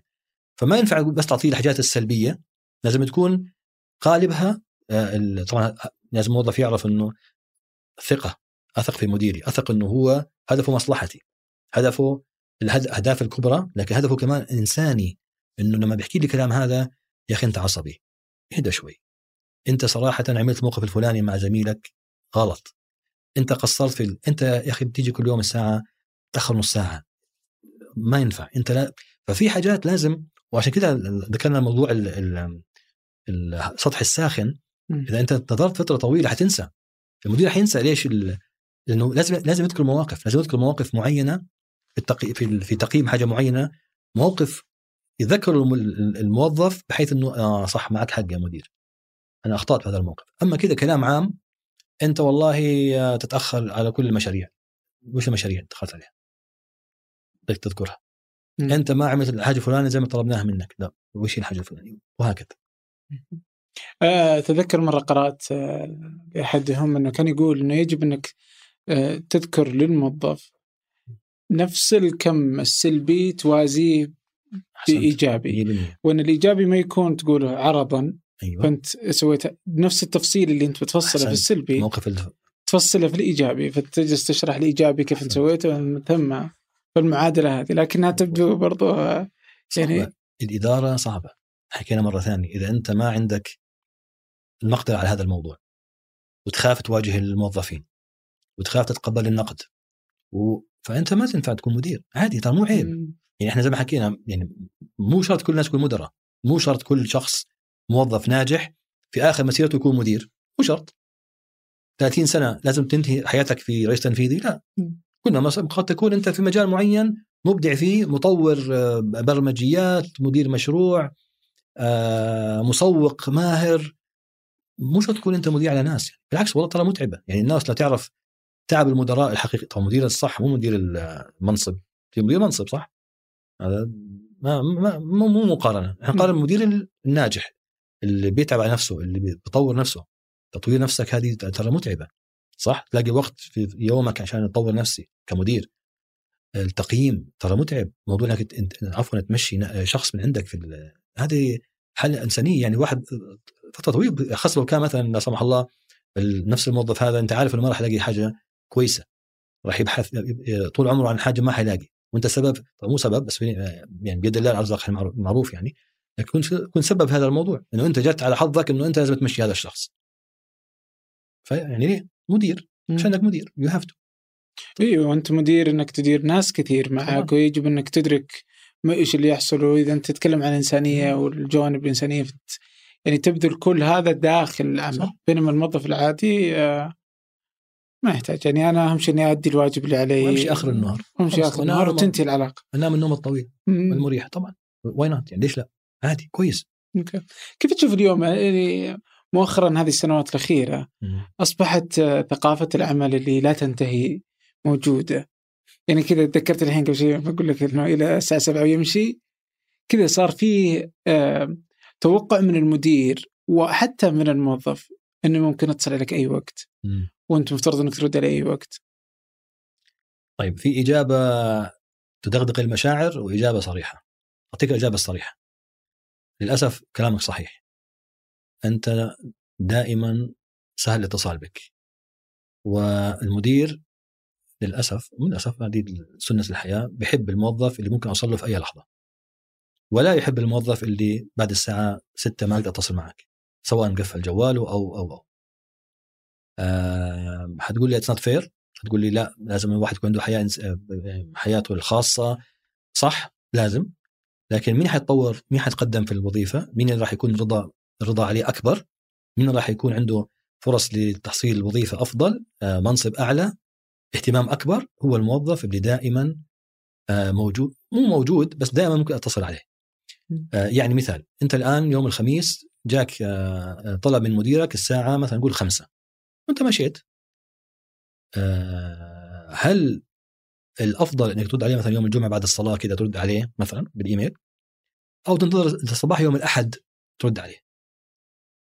الآن الجانب الإنساني بيقول لك يا مدير ما تبعت الساعة 5 إيميل تطلب من شخص صح؟ صح. هذا الجانب الإنساني.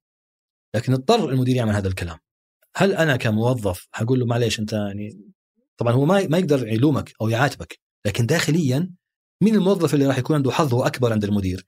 الموظف اللي بعد الساعة 5 خلاص نراكم يوم الأحد القادم إن شاء الله ولا الموظف اللي الساعة مثلا 7 8 9 بعد صلاة الجمعة فتح الإيميل كذا شاف ورد أكيد الموظف الثاني يعني معليش مهما حاولنا نزين الأمور إنه لا مع المدير راح يحب ويحترم ويقدر الشخص هذا أكثر مع إنه الشخص الثاني الأول ما أخطأ إنه قال خلاص أنا الساعة 5 وبعدين معليش أنا عندي حياتي الخاصة بروح استراحة مع خوياي كذا ممكن. وأنا معليش أنا مو يعني مو شركة الوالد هي شركة شركة عامة أنا خلصت وظيفة. كلام صح. لكن تطور ال... يعني الاختيار ما بين التنافس الشديد اللي حيكون على الوظائف حيتذكروا إنه فلان والله متفاني زيادة شوي. آه وهي ترى هي منافسة. يعني الناس ما بيعرفوا إنه أنت مثلا ما اقرانك اليوم هي منافسة. آه في الشركات الكبرى خاصة. تقييمك بيتم على هذا الأساس. في أهداف معروفة وفي أهداف غير معروفة غير مذكورة. غير مذكور هذا هذه هي. التقييم غير المذكور اللي هو بسموها تمشي الخطوة الزيادة صح؟ extra mile هل عندك استعداد تمشي extra mile يعني أحد الوزراء معروف عنهم معالي الوزراء إنه بيحب يوم السبت يجمع الموظفين. عشان المواضيع المهمه محتاجة كذا صفاء ذهني. ممكن موظف يقول أخي ما السبت يوم السبت؟ أنا مع العيال وكذا. ما أو واحد يقول لا أنا السبت جاي. بالعكس مناسب و... لأنه أنت أخذت وقتك معالي الوزير فأنا باخذ وقتي كمان كموظف.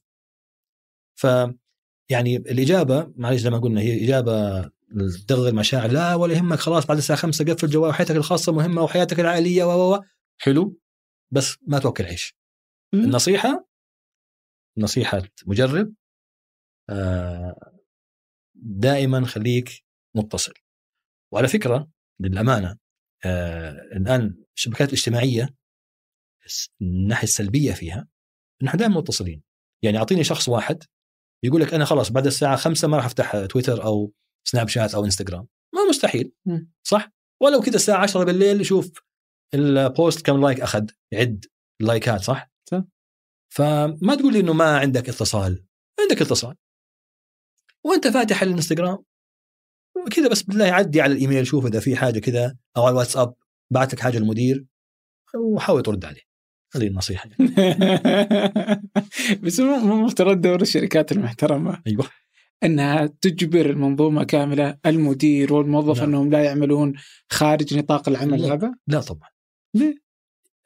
المنظومة لازم تجبر الموظف مو تجبر الموظفين عندها هدف سواء منظومه حكومية أو منظومه قطاع خاص. هل الهدف يتحقق بعمل من الساعة آه، سبعة للثلاثة أو ثمانية للأربعة أو خمسة؟ أنا أقول لك لا ما يتحقق.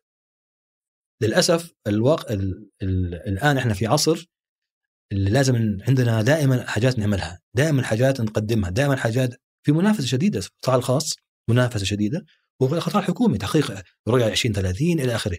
فما يقدر يقول لا والله معلش أنا عندي تسع ساعات باليوم هي ما عندي ما عندي غيرها. لا عندك غيرها.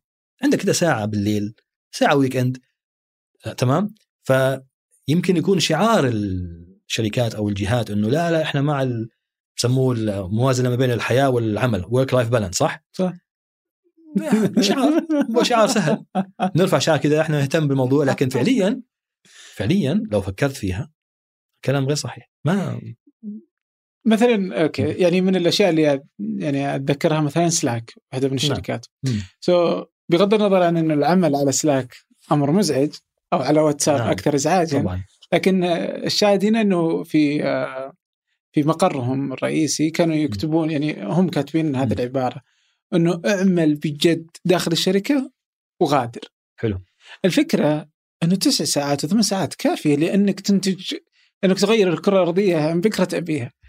بس يعني إذا كانت تسع ساعات حقيقية بلا شكرا شبكات اجتماعية شكراً. بلا طيب يا عبد الرحمن السؤال اليوم الموظف اللي جالس في مكتبه من الصباح إلى الساعة 4 أو الساعة 5 و3 كم كفاءة الإنتاج يعني لو أخذنا 8 ساعات كم ساعة فعلية بيشتغلها الموظف؟ سؤال ما أدري بس مثلا آه، أتذكر التصريح آه، سابق لوزير كان يقول إنه في القطاع الحكومي كانت ساعة ساعة القطاع الخاص عشان نكون إحنا شوية متراخيين نعطي أربع ساعات. ساعات. أربع ساعات. أحسنت طيب خمس ساعات هذه وين أجيب الخمس ساعات؟ يعني محتاجة تعويض كلام سلاك صحيح اشتغل بجد أعطيني تسع ساعات من العمل المستمر التركيز المستمر بدون ما تفتح كده آه، social media أو واتساب أو أو أو أو وأنا موافق. بس الش- الشركات عارفة إنه أنا ما أقدر أجبر الموظف يكون تسعة ساعات تركيز كامل. ما, ما مش منطقي كمان صح؟ فتتوقع الشركات أو الجهات إنه أوكي أنا بتساهل تسع ساعات بس أنت كمان ما تكون كذا حرفي.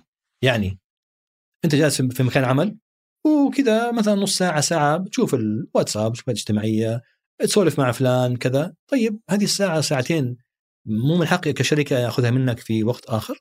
سواء بعمل زيادة أو سواء بيوم أتوقع إنه ما فيها. يعني هي معادلة ما هي ظالمة. لأنه إحنا ما عندنا صعب ترى مو طبيعة بشرية هذه. إني أركز تسع ساعات صعبة. أو ثمان ساعات. ما تقدر. طيب كيف اعوض هذه؟ وين أعوضها؟ وعندي إجازات وعندي weekend وعندي وعندي. طيب يا أخي ساعة بال weekend كذا مم. طيب إيش رأيك اللي يصير في الدول الإسكندنافية ولا الآن أربع حتى أيام عمل. أربع أيام عمل. الآن إسبانيا برضو تحولت إلى هذا ثلاث أيام ما تحول. شوف مرة ثانية هذه عارف خبر كذا يطلع وبعدين تجربة في مايكروسوفت اليابان أربع أيام عمل وناخذ نجاح. مم. طيب بعدين نكمل شوي. صار نجاح. وين المشكلة؟ طبعا في مشاكل of course يعني كل بس الدول الإسكندنافية من زمان. لا لا مو مو كلها الآن الأبحاث بتقول إنه حيرجع مرة ثانية أربع أيام ونص وخمس أيام آه. ترى ما مشكلتنا إحنا دائما نسمع الخبر الحلو بعدين الخبر اللي بعده ما بنسمعه ما بنتابع صح؟ لا طبعا من لازم نتابع نشوف طب okay هل الاربع أيام هذه ساعدت فادت؟ أربع أيام تركيز كافي تحقق أهدافك؟ مم لا غير كافي غير كافية وبالعكس وجدوا انها إنها صار stress أكبر على الموظف لأنه إذا غاب ثلاث أيام ورجع مرة ثانية بعد الثلاث أيام هذه حي... حيكون عنده التراكم الرسائل الإيميل وكذا محتاجة يوم كامل علميا. هذا كلام يعني جامعات الان تبحث نتائج الأربع أيام عمل. أنا قرأته أنا قرأت معظم اللي قرأته ما ما هي تجربة ناجحة. بين اللي صارت في. الدول الإسكندنافية؟ بشكل عام طبعا في والان راحت لليابان آه، بعض الجهات بتفكر فيها إسبانيا زي ما تفضلت تمام؟ وفي بعض الجهات أصلا مستحيل تكون أربع أيام عمل. مثلا قطاعات الصحية. قطاعات ال- اللي فيها خدمة عملاء. طيب يعني أنت تعطي نص الشركة نص الشركة الاداريه مثلا أربع أيام والموظفين الثانيين خمسة هذا ما, في عدل فيها. ففي يعني في مشاكل على الموضوع هذا ما ندور على الشعارات الحلوة وعلى التجارب الحلوة ندور على الزبدة. طيب على الزبدة ودي آه. أنا أخذت كثير على المدير. هي. الموظف كيف ممكن يطور من نفسه؟ آه، يشتغل على إنه يص- يصبح أفضل؟ والله شوف يعني اليوم ما في عذر عند أي موظف إنه ما يطور نفسه. زمان كان في إنه ما عندي آه، وسائل. إذا ما ارسلتني دورة أتعلم فيها ما راح ما راح أخدمك. الآن الوسائل الموجودة يعني سواء تتعلم لغة جديدة. يعني عجبني مثلا إحدى التطبيقات آه آه بيقول لك عندك عندك ربع عندك ربع ساعة عندك وقت ربع ساعة إنك تروح على الشبكات الاجتماعية. طيب تعال عندي ربع ساعة باليوم علمك لغة خلال سنة. لغة. لغة كاملة جديدة من من الصفر. تتكلم لغة تخيل تتكلم إسباني فرنسي. طيب يا موظف يا حبيبي آه، ما يستحق الوقت منك ربع ساعة نص ساعة هذه تتعلم حاجة جديدة؟ والله عبد الرحمن إحنا أتمنى لو رجع الوقت فينا وكنا في الوقت الحالي اللي هي وسائل المتاحه للتعلم سواء ال- الجوانب اللي بنسميها soft skills المهارات ال- الاجتماعية أو الحاجات اللي فيها تقنيات معينة لغة برمجة مهارة معينة. موجودة بكثرة وبأسعار يعني شبه مجانية ببعضها صح؟ وبشهادات كمان لو حبيت. فهي محتاجة حافز داخلي عند الموظف إنه أنا عندي الوسائل هذه، أضيع وقتي على آه مرة ثانية social media واتساب إلى آخره تضيع يعني ربع ساعة نص ساعة لو واحد يركز وهو بس فتح تويتر ولا شيء تلقى تمر كذا ساعة يعني أتمنى مثلا الناس بيلوموا إنه إحنا بنحاول نقيم ال- الوقت للأطفال. أنا أتمنى كبالغ هذا يجي كذا يقول لي تعال أعطيني الجهاز. معلش شكرا أعطيك العاب كيف؟ خلاص كافي. يوم ساعة تويتر أو نص ساعة على سناب شات أو كذا صح؟ نتمنى ذلك. ما طبعا ما في. إذا ما عندك ما في حافز داخلي. يعني صح أعرف بعض الزملاء آه، عامل لنفسه screen time ماشي؟ بس طبعا فيها password screen time كل ما يخلص بدخل ال password ربع ساعة زيادة زيادة زيادة راحت ساعة. صح. فكلامك صح هي محتاجة يعني الموظف يحس إنه عندك فرصة ذهبية في حياتك الآن تتعلم حاجة جديدة. لا تضيع الفرصة هذه. يعني لك كمدير إنه تعلم مثلا شيء معين وش الأشياء اللي أنت لو شفتها في الموظف يبدأ يكبر في عينك؟ طبعا أي حاجة خارج نطاق عمله يساعد الشركة بشكل عام. يعني موظف مثلا شغال في دائرة معينة آه، مثلا في المالية كويس؟ ولقيناه بيتعلم تسويق أو مبيعات. لأنه هو بيتعامل كثير مع الأقسام الأخرى بس مو فاهم شغلهم إيش بيسووا؟ إيش يعني مبيعات؟ إيش يعني تسويق؟ فبيتعلم هذه المهارة اللي هي زيادة عن مهارة العمل اللي عنده بحيث يفهم المنظومة بشكل أكبر. هذا صراحة هذا دائما يكون رقم واحد. رقم اثنين اللي بيتعلم حاجات لها علاقة بعمله بحيث يكون متخصص أكثر فيها. يعني فاهم لغة برمجة في بال IT مثلا تعلم لغة برمجة ثانية مهمة للشركة. بدل ما الشركة تعين واحد من برا هي لقت واحد عندها تعلم هذه اللغة وصار هو خبير فيها. الذكاء الصناعي الآن موضوع مهم. طيب أجيب واحد دارس في جامعة خارجية عشان يتعين ولا أنت تعلمت لوحدك عن طريق المواقع الموجودة أمامك اليوم المجانية؟ ف وعلى فكرة الشركات المحترمة بتعطي لهذا الأمر تقييم كبير. يعني الموظف تقول له إيش تعلمت خلال السنة الماضية؟ مم. يا موظف يا محترم إيش تعلمت خلال السنة الماضية؟ حاجة جديدة من خارج نطاق عملك. وعلى فكرة هذه كمان في المقابلات. دائما أهم سؤال صح؟ من أهم الأسئلة المهمة. يقابله الشخص يقول إيش تعلمت خلال مثلا السنة الماضية؟ إيش تعلمت؟ اعطينا حاجة كذا جديدة تعلمتها. لازم يكون عندك أنت حاجة فعليا عشان تقنع الناس فيها. ف والوسائل صراحة ما في حجة ما في عذر. الوقت موجود إيه، الوسائل اليوم- موجودة. no excuse يعني ما في حجة. آه، الاحتراق الوظيفي. كيف يتعامل المدير مع مع الاحتراق الوظيفي وكيف يقدر يعرفه مع الموظفين؟ والله أنا من مدرسة اللي هي آه، تحاول تعالج الأمر قبل ما يصير. يعني إذا صار احتراق وظيفي وخلاص الموظف وصلت معاه لمرحلة إنه خلاص أنا وصلت معي وما عاد بيكون الوقت متأخر خلاص راحت. هي تابع شوف. هل الموظف هذا آه، اللود اللي عليه أو المهام اللي عنده زائدة عن مكان وقته مع مع طريقة ادائه هل مع ناس يساعدوه؟ إذا كان وظيفة المدير إنه يعالجها أول بأول. أما تنتظر لما آخر لحظة حيكون يعني واحد من الموظفين كان معنا يشتغل معانا ترك الشركة وراح شركة ثانية. آه فكان سؤال الزملاء إنه إيش المميز في الشركة الثانية؟ لا بصلي المغرب مع عيالي في البيت. يعني شوف يعني بس هذه إنه أنا بروح خلاص المغرب بكون بالبيت. مو زي معاكم لنص الليل وكذا و... ف... فأنت لا تنتظر نوصل لمرحله هذه المرحلة. إن الموظف يصير يعني هو يبحث عن حاجة تكون المهام أقل آه، أو الاهتمام أقل. لا بادر. شوف مثلا محتاج ناس يساعدوه محتاج تغير المهام محتاج تغير وظيفته نفسها. حكينا وظيفة المدير جدا صعبة. هذه واحدة منهم. وش هل هناك مؤشرات معينة تدل على أنه في حالة احتراق؟ الأداء عادة بقل تلاقي الأداء بقل يعني آه نفس الجهد المبذول لكن الأداء ال output الناتج يكون واضح إنه في في نقص في drop كبير يعني. ما في أسباب. آه، طبعا زي ما الذكاء الاجتماعي للمدير لازم يحاول يفهم هل السبب إنه هو فقط مركز على الشغل زيادة حبتين آه ولا هو نفس الشخص تعب خلاص. زي ما حكينا في بعض الوظائف 10 سنوات. مم. نفس الوظيفة. طيب يعني ساعد الموظف هذا يروح مكان ثاني سواء داخل الشركة قطاع ثاني يتعلم موضوع التعلم هذا مهم. فهذه من الحاجات اللي لازم المدير دائما يكون مبادر مبادر ما تنتظر بعد سنة عشان النتائج السيئة تشوفها أمامك. أوكي. لقيت واحد بدأ يعني كذا في واضح إنه إجهاد وش تسوي كمدير؟ كمدير مرة ثانية كيف أساعدك؟ احكي لي كيف أساعدك؟ أنا ما ما يرضيني تكون أنت تعبان ومجهد وكذا، كيف أساعدك؟ مرة ثانية المدير لازم يحارب يعني أوكي محتاج موظف زيادة معاه ما عندنا صراحة ميزانية تعيين ناس جداد هذا دائما الرد السهل هذا ما في ميزانية ما عندنا عدد معين هذا هو العدد هذا موجود كيفك هذا موجود طيب وين الإبداع المدير اللي لازم يفكر بطريقة طيب لو وزعنا لو عملنا لو عملنا روتيشن غيرنا الوظيفة جبنا واحد ثاني مكانه واعطينا وظيفة لواحد تاني. المدير لازم يتحرك ما صعب ترجع لموظف تقول له ترى ما ما أقدر أساعدك خلاص هذه هي طب أنت إيش موجود؟ حكينا مدير إيش وظيفة مدير؟ فقط يأخذ النتائج وهو جالس في مكتبه هذه راحت زمان الآن لازم أنت تحل مشاكل حلال المشاكل هو المدير. آه، طبعا. طيب ودي أعرف الحين في نقطة مهمة. أنا أدري إنك يعني تصوري عنك آه. إنك تكره الشبكات الاجتماعية صحيح ولا؟ والله لا لا؟ صحيح.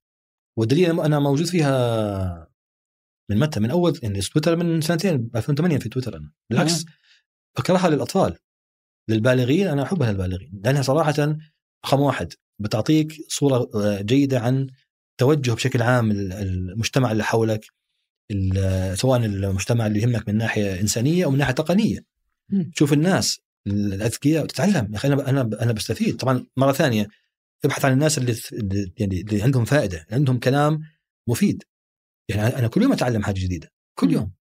بس ما أروح على على الانفلونسرز المؤثرين اللي صاروا مؤثرين لأسباب قد لا تكون لها علاقة بكفاءته أو نجاحه أو نجاحها. فقط خلص اشتهر لحاجة معينة ابحث عن الناس المميزين وتابعهم واسألهم وتفاعل معهم بالعكس أنا لا الشبكات الاجتماعيه أشوفها صراحة للبالغين الأطفال طبعا لا مدمرة أكيد كم تقضي يوم على الشبكة الاجتماعية؟ يعني كم في الساعة؟ كم ساعة باليوم؟ كم ساعة باليوم؟ يعني أنا عندي ال ال بتابع دائما بشوف حالي أتوقع مو أكثر من ساعة آه أوكي أي نعم مو أكثر من ساعة وبعض الأيام ما بتذكر إلا إنه خلاص انتهى اليوم وما ما, ما شفت إيش صار إيش صار بالعالم. لأنه صراحة أنت هي فائدة فائدة مهمة. إيش صار بالعالم؟ إيش صار حولك؟ إيش صار تطور تغير؟ هي الآن مصدر معلومات صار. صح. طبعا محتاج أكيد نتأكد من المعلومة مرة واثنين ثلاث لكن ما تقدر تقول والله خلاص أنا غبت عنها وما ما حرجع ما يعني ما ينفع. وطبعا الواحد يحاول ما ما يكثر. يعني هي المشكلة اليوم عبد الرحمن الناس بتروح على سناب شات انستغرام تويتر فيسبوك بيلف عليهم كلهم. آه صعبة. كواحد شخص بالغ. وترى هذه أكبر مشكلة كمان في تربية الأطفال. إذا الاطفال شافوا ال- الأب أو الأم عندهم هذه الهوس الاجتماعية ما تقدر تقنعهم إنه هذا الكلام غلط. هذه أكبر مشكلة ترى اليوم في التربية. إنه أنت كأب أو كأم عندك بتتابع هنا وهنا وهنا. طيب كيف تتوقع الطفل ما يقلدك أو ما يعتبر إنه أنت نموذج غير ناجح للتقليد يعني؟ مم. آه، أطفالك كم اعمارهم؟ عندي بنت الكبيره 20 والصغيره 11 ما شاء الله. ثلاثة ولد. نعم. آه، بنتك الكبيرة متى دخلت شبكات اجتماعية؟ كل هذه عندي قاعدة ممنوع قبل 15 15 سنة؟ ما في. ممنوع ابدا. يعني بنتك ال- الصغرى ما إلى الان ما ما عندها ولا حاجة. أنا بنتي ال- الآن دخلت جامعة صيدلة عمرها 17 سنة. أعتقد معظم حياتها كانت الوحيدة اللي ما عندها لا إنستغرام ولا سناب شات في الصف. الوحيدة الوحيدة ما في بين إقرانها. من إقرانها. أي والله. يعني مرة منطقي. مرة قالت لي قالت لي ما أنا الوحيدة. لها طيب okay أنت الوحيدة. بيريد نقطة. ما- ما- لا لا ما في أنا الوحيدة. طيب أنا أبغى. أيوه أبغى لما يكون حاجة مش مفيدة. وترى هذه على فكرة عجبتني. أنا إيش خلاني أغير نظرتي للشمال سأل مرة آه، أباء وأمهات في أمريكا. لو عندكم آه، طلب واحد لتحسين تربية أطفالكم إيش هو الطلب؟ قالوا ما يكون في إنترنت. واو فأنا قلت أوكي طيب هذه سهلة ممكن نعملها. ليش يعني ليش بتمنوا ذلك؟ إحنا ممكن نعملها. وعملتها طبقتها على أطفالي يعني. انه الخ- لل- عمر ال 15 سنة ممنوع شبكات اجتماعية بأي طريقة كانت. فقط شبكات اجتماعية ولا خليني أعرف الحين عندهم أجهزة ذكية؟ طبعا عندهم أجهزة كده. عندهم آه، جوال. جوال كمبيوتر بس بس محتاجة إيش؟ الرقابة. تكون عليها يعني الناس بيقولوا دائما امنع by default أنا بقول لك لا أنت ما تفتحش أي حاجة إلا تكون متأكد منها. يعني اليوم مثلا أنت آه، طفلك عنده كمبيوتر وعنده آه، متصفح إنترنت حلو؟ لازم يكون على الجهاز وهذا علميا. برنامج رقابة. لازم. لازم يكون عندك في البيت الراوتر عليه برنامج رقابة. لازم. يعني هذا مو ترى مو آه، حاجة زيادة. هذه basics هذه أساسيات. هذه كل خبراء العلم النفس بالعالم بيقولوا ممنوع يكون عند الطفل access مدخل على الإنترنت بدون رقابة شديدة. شديدة جدا. يعني اللي هي على- المتصفح وعلى الراوتر كمان. مم. الحمد لله عندنا في السعودية عندنا already في يعني تنظيف كبير من من عبد العزيز ال- العلمية ومن هيئه الاتصالات. الحمد لله. بس في دور ثاني لسه على الأب والأم اللي هو ال level الثاني هذا. آه، موضوع اليوتيوب مثلا. ممنوع يوتيوب. تحت ال 15 وهذا هذا في؟ هذا كلام هذا كلام مو كلام هذا كلام جوجل. جوجل بيقول لك بحاولوا هم يطلعوا من المسؤولية إنه إحنا هذا للكبار ترى اليوتيوب. يعني مم. والأطفال مع الرقابة. إيش الرقابة؟ تجلس معاهم على على المقاطع. تجلس معاهم. مو- مو تفضل خذ يا بابا. عيش حياتك. افتح كذا روح على غرفتك واحضر ما بدا لك. لا هذا علميا نفسيا طبيا غلط. هذا مو مو كلامي أنا يمكن طبقت حاجة. حتى بعتبر نفسي مقصر يعني العلم بأمريكا بيقول لك يا أب ويا أم لازم يكون عندك ال- كلمة السر واليوزر نيم لكل الشبكات الاجتماعية لأطفالك. ولازم كل أسبوع على الأكثر تدخل على مواقعهم وتشوف إيش مع مين بيتكلموا وإيش وإيش عملوا وإيش سووا. لازم. شفت؟ أنت هذه النظرة. على وجهك. هذه ترى أساسية. والخصوصية وين؟ ما في خصوصية. ما في خصوصية ابدا ما في خصوصية. هذا مو كلامي هذا كلام العلم. ما تترك طفلك أو يعني طفلك يعيش في عالم آه، مخيف بدون رقابة شديدة عليه. يعني هذا كلام يعني آه، آه، آه، قرأت مرة كتاب حلو يتكلم عن هذا الموضوع. لمؤلفين امريكيين أمريكيين في هذا المجال في مجال تربية الأطفال. إيش اسمه؟ اسمه The Big Disconnect تمام؟ الانقطاع الكبير.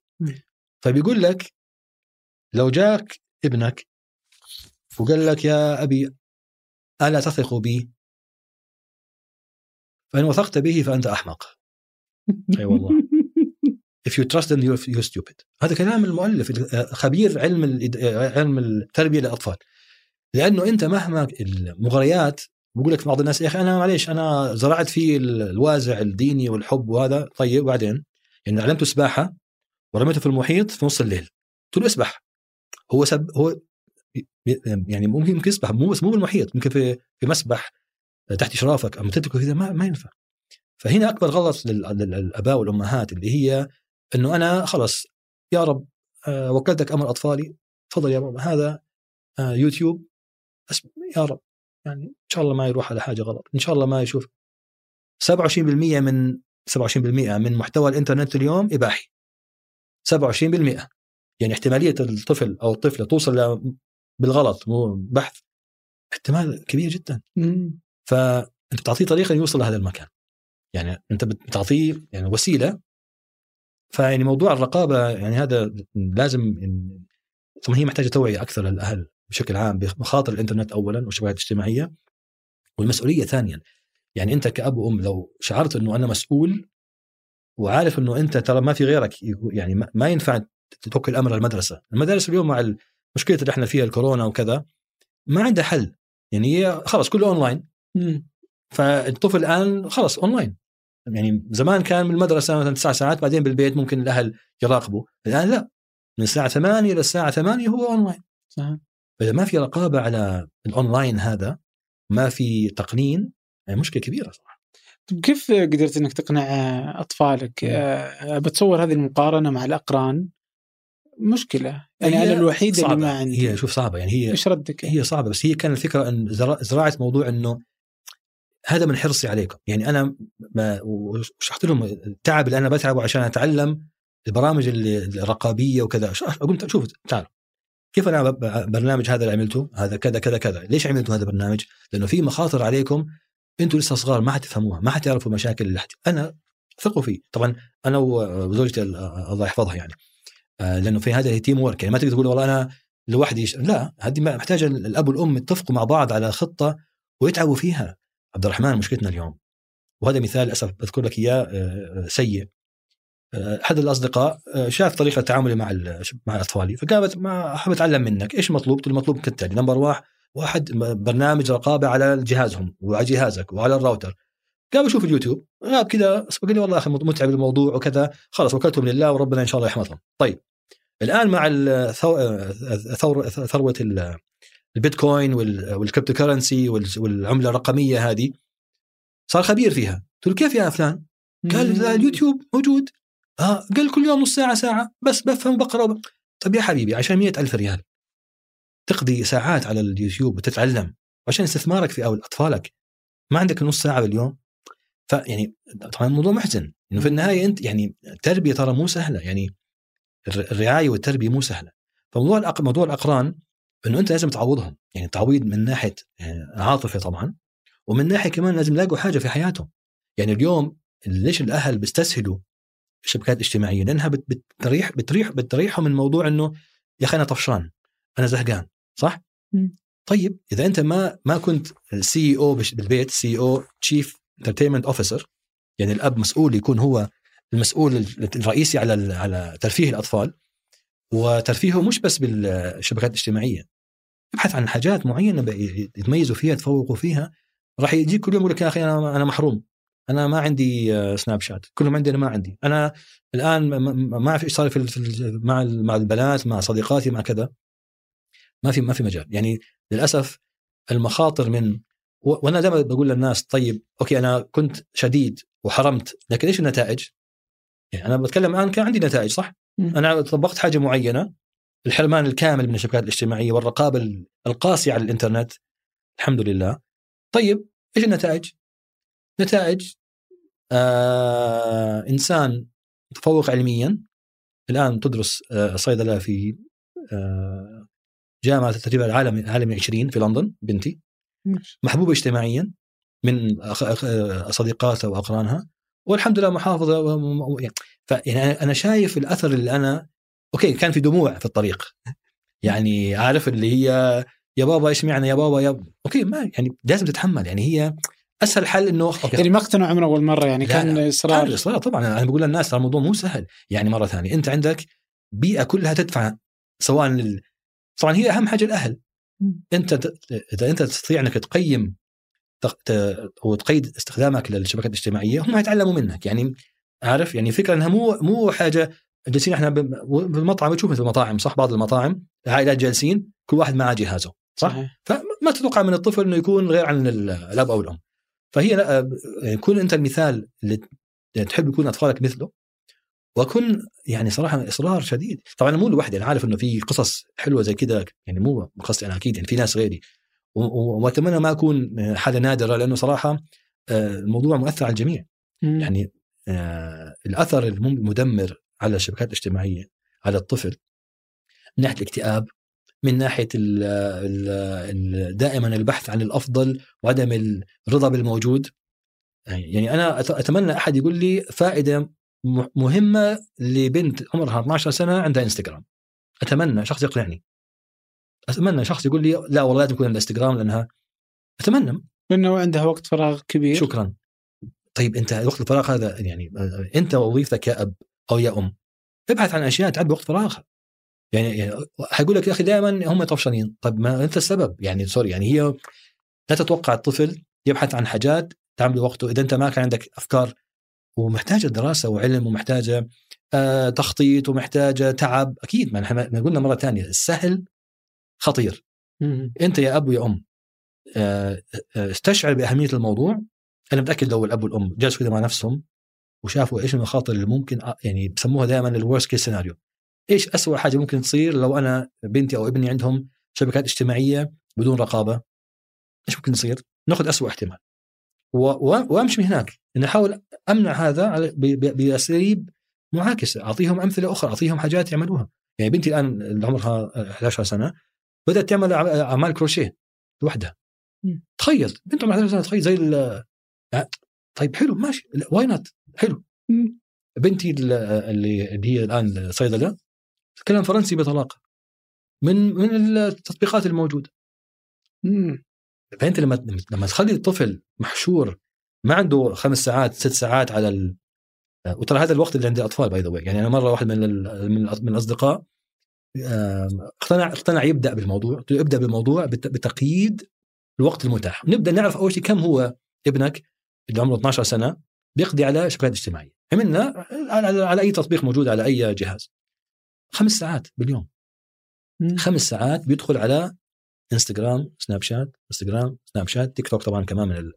من طيب خمس ساعات هذه ألا تعتقد أيها الأب المحترم لو أخذنا من الخمس ساعات هذه ساعة أو ساعتين لحاجة ثانية انه ابنك ممكن يكون إنسان أفضل بعد فترة؟ يعني هذا هذا هو النقاش بحاول دائما أجريه مع الأهل. إنه طيب أنت تركته على براحته. في النهاية هذا استثمار. يعني عندك أنت ابنك معك أو بنتك معك ل 18 سنة. بعدين خلاص انت صاروا بالغين. طيب من ال 10 ل 18 8 سنوات. لو استثمرتها في أي حاجة ألا تعتقد أنه حيكون إنسان أفضل سواء للمجتمع أو لنفسه؟ جاب إجابة طبعا أكيد طيب ماذا عملت؟ يعني ما هو ما هو دورك غير إنك أنت جبت اشتريت الجهاز الجوال شكرا والإنترنت شكرا و... طيب وبعدين والله بس ها... ما استفدنا يعني عارف. فهي يعني آه ترغيب وترهيب ترهيب من المشاكل والمصايب وترغيب إنه أنت تصنع إنسان أفضل آه للمستقبل آه وهذه كمان الحاجة الأب بيفتخر فيها أكيد أو الأم. إنه أنا صنعت إنسان شوف مميز بتكلم أربع لغات آه مميز في حياته. مو والله صح عنده 10000 فولور في إنستغرام. يعني هذا هو الفرق. وللأسف ما عندك ما في 10000 follower أكيد يعني متأكد إنه الأطفال ما عندهم ال... هذا الهدف عندهم هدف بس ما عندهم هذا ال- التوجه خاصة إذا ما كانوا مشاهير يعني. فوالله موضوع مز... رغم إنك ممكن تتفاجئ بأشياء في التيك توك آه، فظيعة آه طبعا لا أكيد ممتازة. بس الفكرة آه، والتيك توك الآن بدأوا شوية يض- يضعوا رقابة أبوية أفضل. صار في يعني في في اهتمام. حتى إنستغرام أمس آه، أعلن إنه في نسخة إنستغرام للأطفال حتطلع يعني في في إدراك عالمي بخطورة الموضوع. والأهل دورهم الآن في ظل غياب البرامج هذه للأطفال يمنعوهم عنها. يعني ما في عبد الرحمن ال- ما ما هو عذر إنه كل الناس عندهم؟ أنا هذا يعني هذا عذر يعني لا غير مقبول. إنه يا أخي معليش أنا كل البنات عندهم يوتيوب access ليش أنت بدك ما عندها؟ لأنه غلط. لأنه غلط لأنه يا حبيبي اليوتيوب حتى واحد مرة قالها حلوة قال أشك إنه عند عند جوجل عندها عندها عند- عندها ناس عندهم أطفال. أي والله أشك. من من يوتيوب. قال مستحيل شركة في ناس عندها أطفال وعندها يوتيوب. أو ما عملت ما عملت رقابة لليوتيوب. يعني اليوتيوب هي zero 1 يا رق... يعني يا منع كامل أو أو أو فتح كامل. ما عندهم عملوا يوتيوب Kids وطلع فاشل وجات حاجات غلط عليه. آه، شاهد يعني. ف طيب اللي يقول لك أنا أعطي الأطفال وهم كل اللي يتفرجون آه، منتجات أطفال يعني. لو تشوفها ما أدري آشا آشا وسلمى ما أدري أيوة، يعني حلو. خرافيط كذا اللي لا لا لا. طيب حلو. بس أنت معاهم؟ يعني أنت جالس لا معاهم لا شايفهم؟ يعني بس أسمع. لا مو أسمع. طيب بس أنت ممكن في لحظة تغفل يعني هذا اللي يستانسون عليه الأغاني وكذا. حلو. أنت مشكلة عبد الرحمن اللي هي مرة ثانية ما هو ما هو حل علشان نستانسوا على حاجة فيها خطر ولو 5% يعني هذه فكرة إنه أنت يعني آه في مجال يدخل منه حاجة تدمر حياتهم الابد أقفلها. مم. طبعا أنا اليوتيوب مثلا ممكن أجلس مع مع بنتي اللي عمرها 11 سنة ونحضر مع بعض. ما في هذا الحل الوحيد. أما أتركها تفضلي هذا الجهاز ويلا روحي احضري آه، حاجات. أنا ما يعني أضمنها هي بس ما أضمن إيش اللي الآدز تطلع الآدز واليوتيوب مع- معمول بطريقة أنت عارف يعني. صح. للأسف يعني ما ما فيها رعاية ممكن الاطفال يستخدموه. وإحنا أدري إحنا الكبار شايفين إيش بيطلع لنا في الدعايات وكذا وآدز. طيب لما يجي طفلك لو قال لك يعني هذا السؤال اللي أنت قبل شوي ذكرته أحس أنا فعلا. يعني عمرها 13 أو عمره آه. 13 في هذا العمر هو يشعر إنه خلاص أنا كبير آه. ليش ما تثق فيني؟ هذا سؤال ممتاز و... وعلميا في جزء في الدماغ اسمه ال cortex اللي هو الجزء الامامي من الدماغ ال cortex عفوا frontal cortex وظيفته إدراك عواقب الأمور إدراك عواقب الأمور. يعني أنت اليوم لو تأخرت على دوامك آه أنت عارف إنه العاقبة راح تكون احتمال يكون في خصم أو كذا. هذا الجزء بالدماغ هذا الجزء بالدماغ. لا يكتمل نموه إلا على عمر 22 يعني أنت لحد إلى عمر 22 سنة ما عند الطفل أو المراهق إدراك لخطورة أعماله اللي ممكن يعملها شبكات اجتماعية في الإنترنت. يعني ما تقدر تلومه. لو أخطأ لو أرسل صورة خطأ لو تنمر على شخص بطريقة غلط لو ما, ما عنده مقدره فاشرح للطفل انت لسه يا بابا لسه ما تقدر تحدد مشاكل اللي أمامك اللي حتجيك. فأنا عشان أم يعني عشان أحميك لازم أمنعك. وزي ما حكينا يعني يمكن ما يقتنع أول مرة. وواحد قال لي احتمال حيدور من خلف ظهرك. طيب من خلف ظهري ما أنا موجود لازم أكون حريص لازم ما خلاص أنا قفلت عليه ونمت ما هي متابعة. متابعة. طيب احتمال يا أخي راح عند ما أدري عند ولد عمه ولد عمه عنده access طب إذا عنده access ما تبعت من ولد عمه؟ أو حدد وهذه من القواعد المهمة في إدارة الأطفال في الإنترنت. معرفة الأقران. آه، توجهات الأقران. أهل الأقران. أقاربك أنت أنت عارف أقاربك. أنا عارف أقاربي مثلا. أعرف إنه فلان هذا ما, ما عنده قيود. أنا أعطيهم نتفلكس نتفلكس. أيوه على الآخر. نتفلكس يا حبيبي نتفلكس المهم صار في, في ناس كده مشكلة في ناس شكرا في ناس كده يقول لك لا عادي أنا أثق فيه أثق فيه مين يا حبيبي أثق فيه طيب فاعرف أنت وحدد حدد القواعد. يعني هي مرة ثانية أنت ممكن تقول أخي خلاص ما شكر الله خلاص كل الناس كده. لا لا أنت هذا كنز ثمين عندك ونعمة ربنا رزقك إياها. تتركها كده ولا تتعب فيها شوي تتحمل إزعاج أطفالك ودموع. أنا بنتي يعني زعلوا عليك؟ أوف طبعا. بس الآن الآن وترى هذه والله ما هي هذا كلام صحيح. يشكروني على على إيش ساعدتهم بال لأنهم شافوا الآن أثرها. شافوا الآن المهارات اللي عندهم الزيادة اللي كانوا ما عندهم هي. فإيش السبب؟ إنه الوالد أو الوالد الوالده كانت تمنعهم من الحاجات اللي اللي تأثر على حياتهم. وترى هذا هذا علميا. أنت ما حتحس تحس باثر بتصرفات والدك وتقدرها إلا لما تصير والد. هذه هذه مقولة مهمة يعني. إنه الآن لما صرت والد أدركت وهذا قبل قبل ال social media وكذا. فما بالك الآن؟ يعني فما أتوقع إنه يفهم أو يتفهم أو يقدر. ما أتوقع لأنه هو طفل ما شايف حواليه الناس كلها كده. أنت لازم دورك تقول له okay ماشي بس إحنا غير. وترى هذه حلوة على فكرة إحنا غير. يعني إحنا مميز أنت مميز. أنت غير عن الناس. أنت ما حتضيع خمس ساعات من حياتك على حاجة تافهة وسخيفة زي كده. صح؟ مم. طيب. نبحث عن حاجة الآن عبي وقته فيها. ومرة ثانية ما تقدر تقول له لا اجلس في الغرفة وخلاص أنت كذا ما عندك آه، شبكة اجتماعية ولا إنترنت ولا اجلس وحدك طيب كتب رياضة آه قرآن لازم تعبي وقته بحيث إنه ما ما يلحق يفكر إنه والله في حاجات اسمها شبكة اجتماعية يعني نجاح الأب أو الأم هذه مرحلة آه، آه، انت وزوجتك تعملان ولا؟ نعم. أوكي. آه. مع هذا العمل بنوزع بنوزع المهام يعني نوزع المهام آه، وطبعا الحمد لله الت- التكنولوجيا آه، بتساعد هي يعني عامل هدم وعامل بناء. يعني أنت اليوم محتاج مثلا آه، أنا قبل أجاك على الاستوديو جاني طلب آه، تطبيق لبنتي. ال- لأنه الآن يعني التقنية ساعدت. أوكي إيش التطبيق هذا؟ آه طيب كويس. ماشي ابروفد خلاص. آه، فهي كانت تبغى تحمل تطبيق وأنت ما تقدر. هنا. ممنوع مم. طبعا. وزمان كانت صعبة الآن صارت سهلة. يعني أتوقع الآن هي في النظام نفسه في مبنية. شكرا. في طبعا الآن حتقول لي يا أخي بس الموضوع يعني مو سهل. يا صح مو سهل. بس اتعلم يا أخي. اتعلم. إيه، إذا ما تعلمت عشان طفلك وش تتعلم؟ علشان؟ شكرا. عشان البيتكوين. صح؟ يعني هذه لا لا لا لا. يعني إيه تعلم والله عشان تتعلم وإحنا طبعا آه، إحنا مقصرين بشكل عام بنشر الوعي. الناس الواعيه مقصرة والجهات الأخرى مقصرة المدارس مقصرة. يعني المدرسة تقول للطفل آه، أنت الآن كله على الايباد مثلا أو على التابلت أو كذا. طيب ما تعطوه طريقة للأهل تشرحوا لهم إيش المخاطر. آه والله لا إحنا دورنا فقط إنه نعطي النظام كويس بحيث إنه نقيم الطفل وكذا. ما ما يكفي. ابدا. ابدا ما يكفي.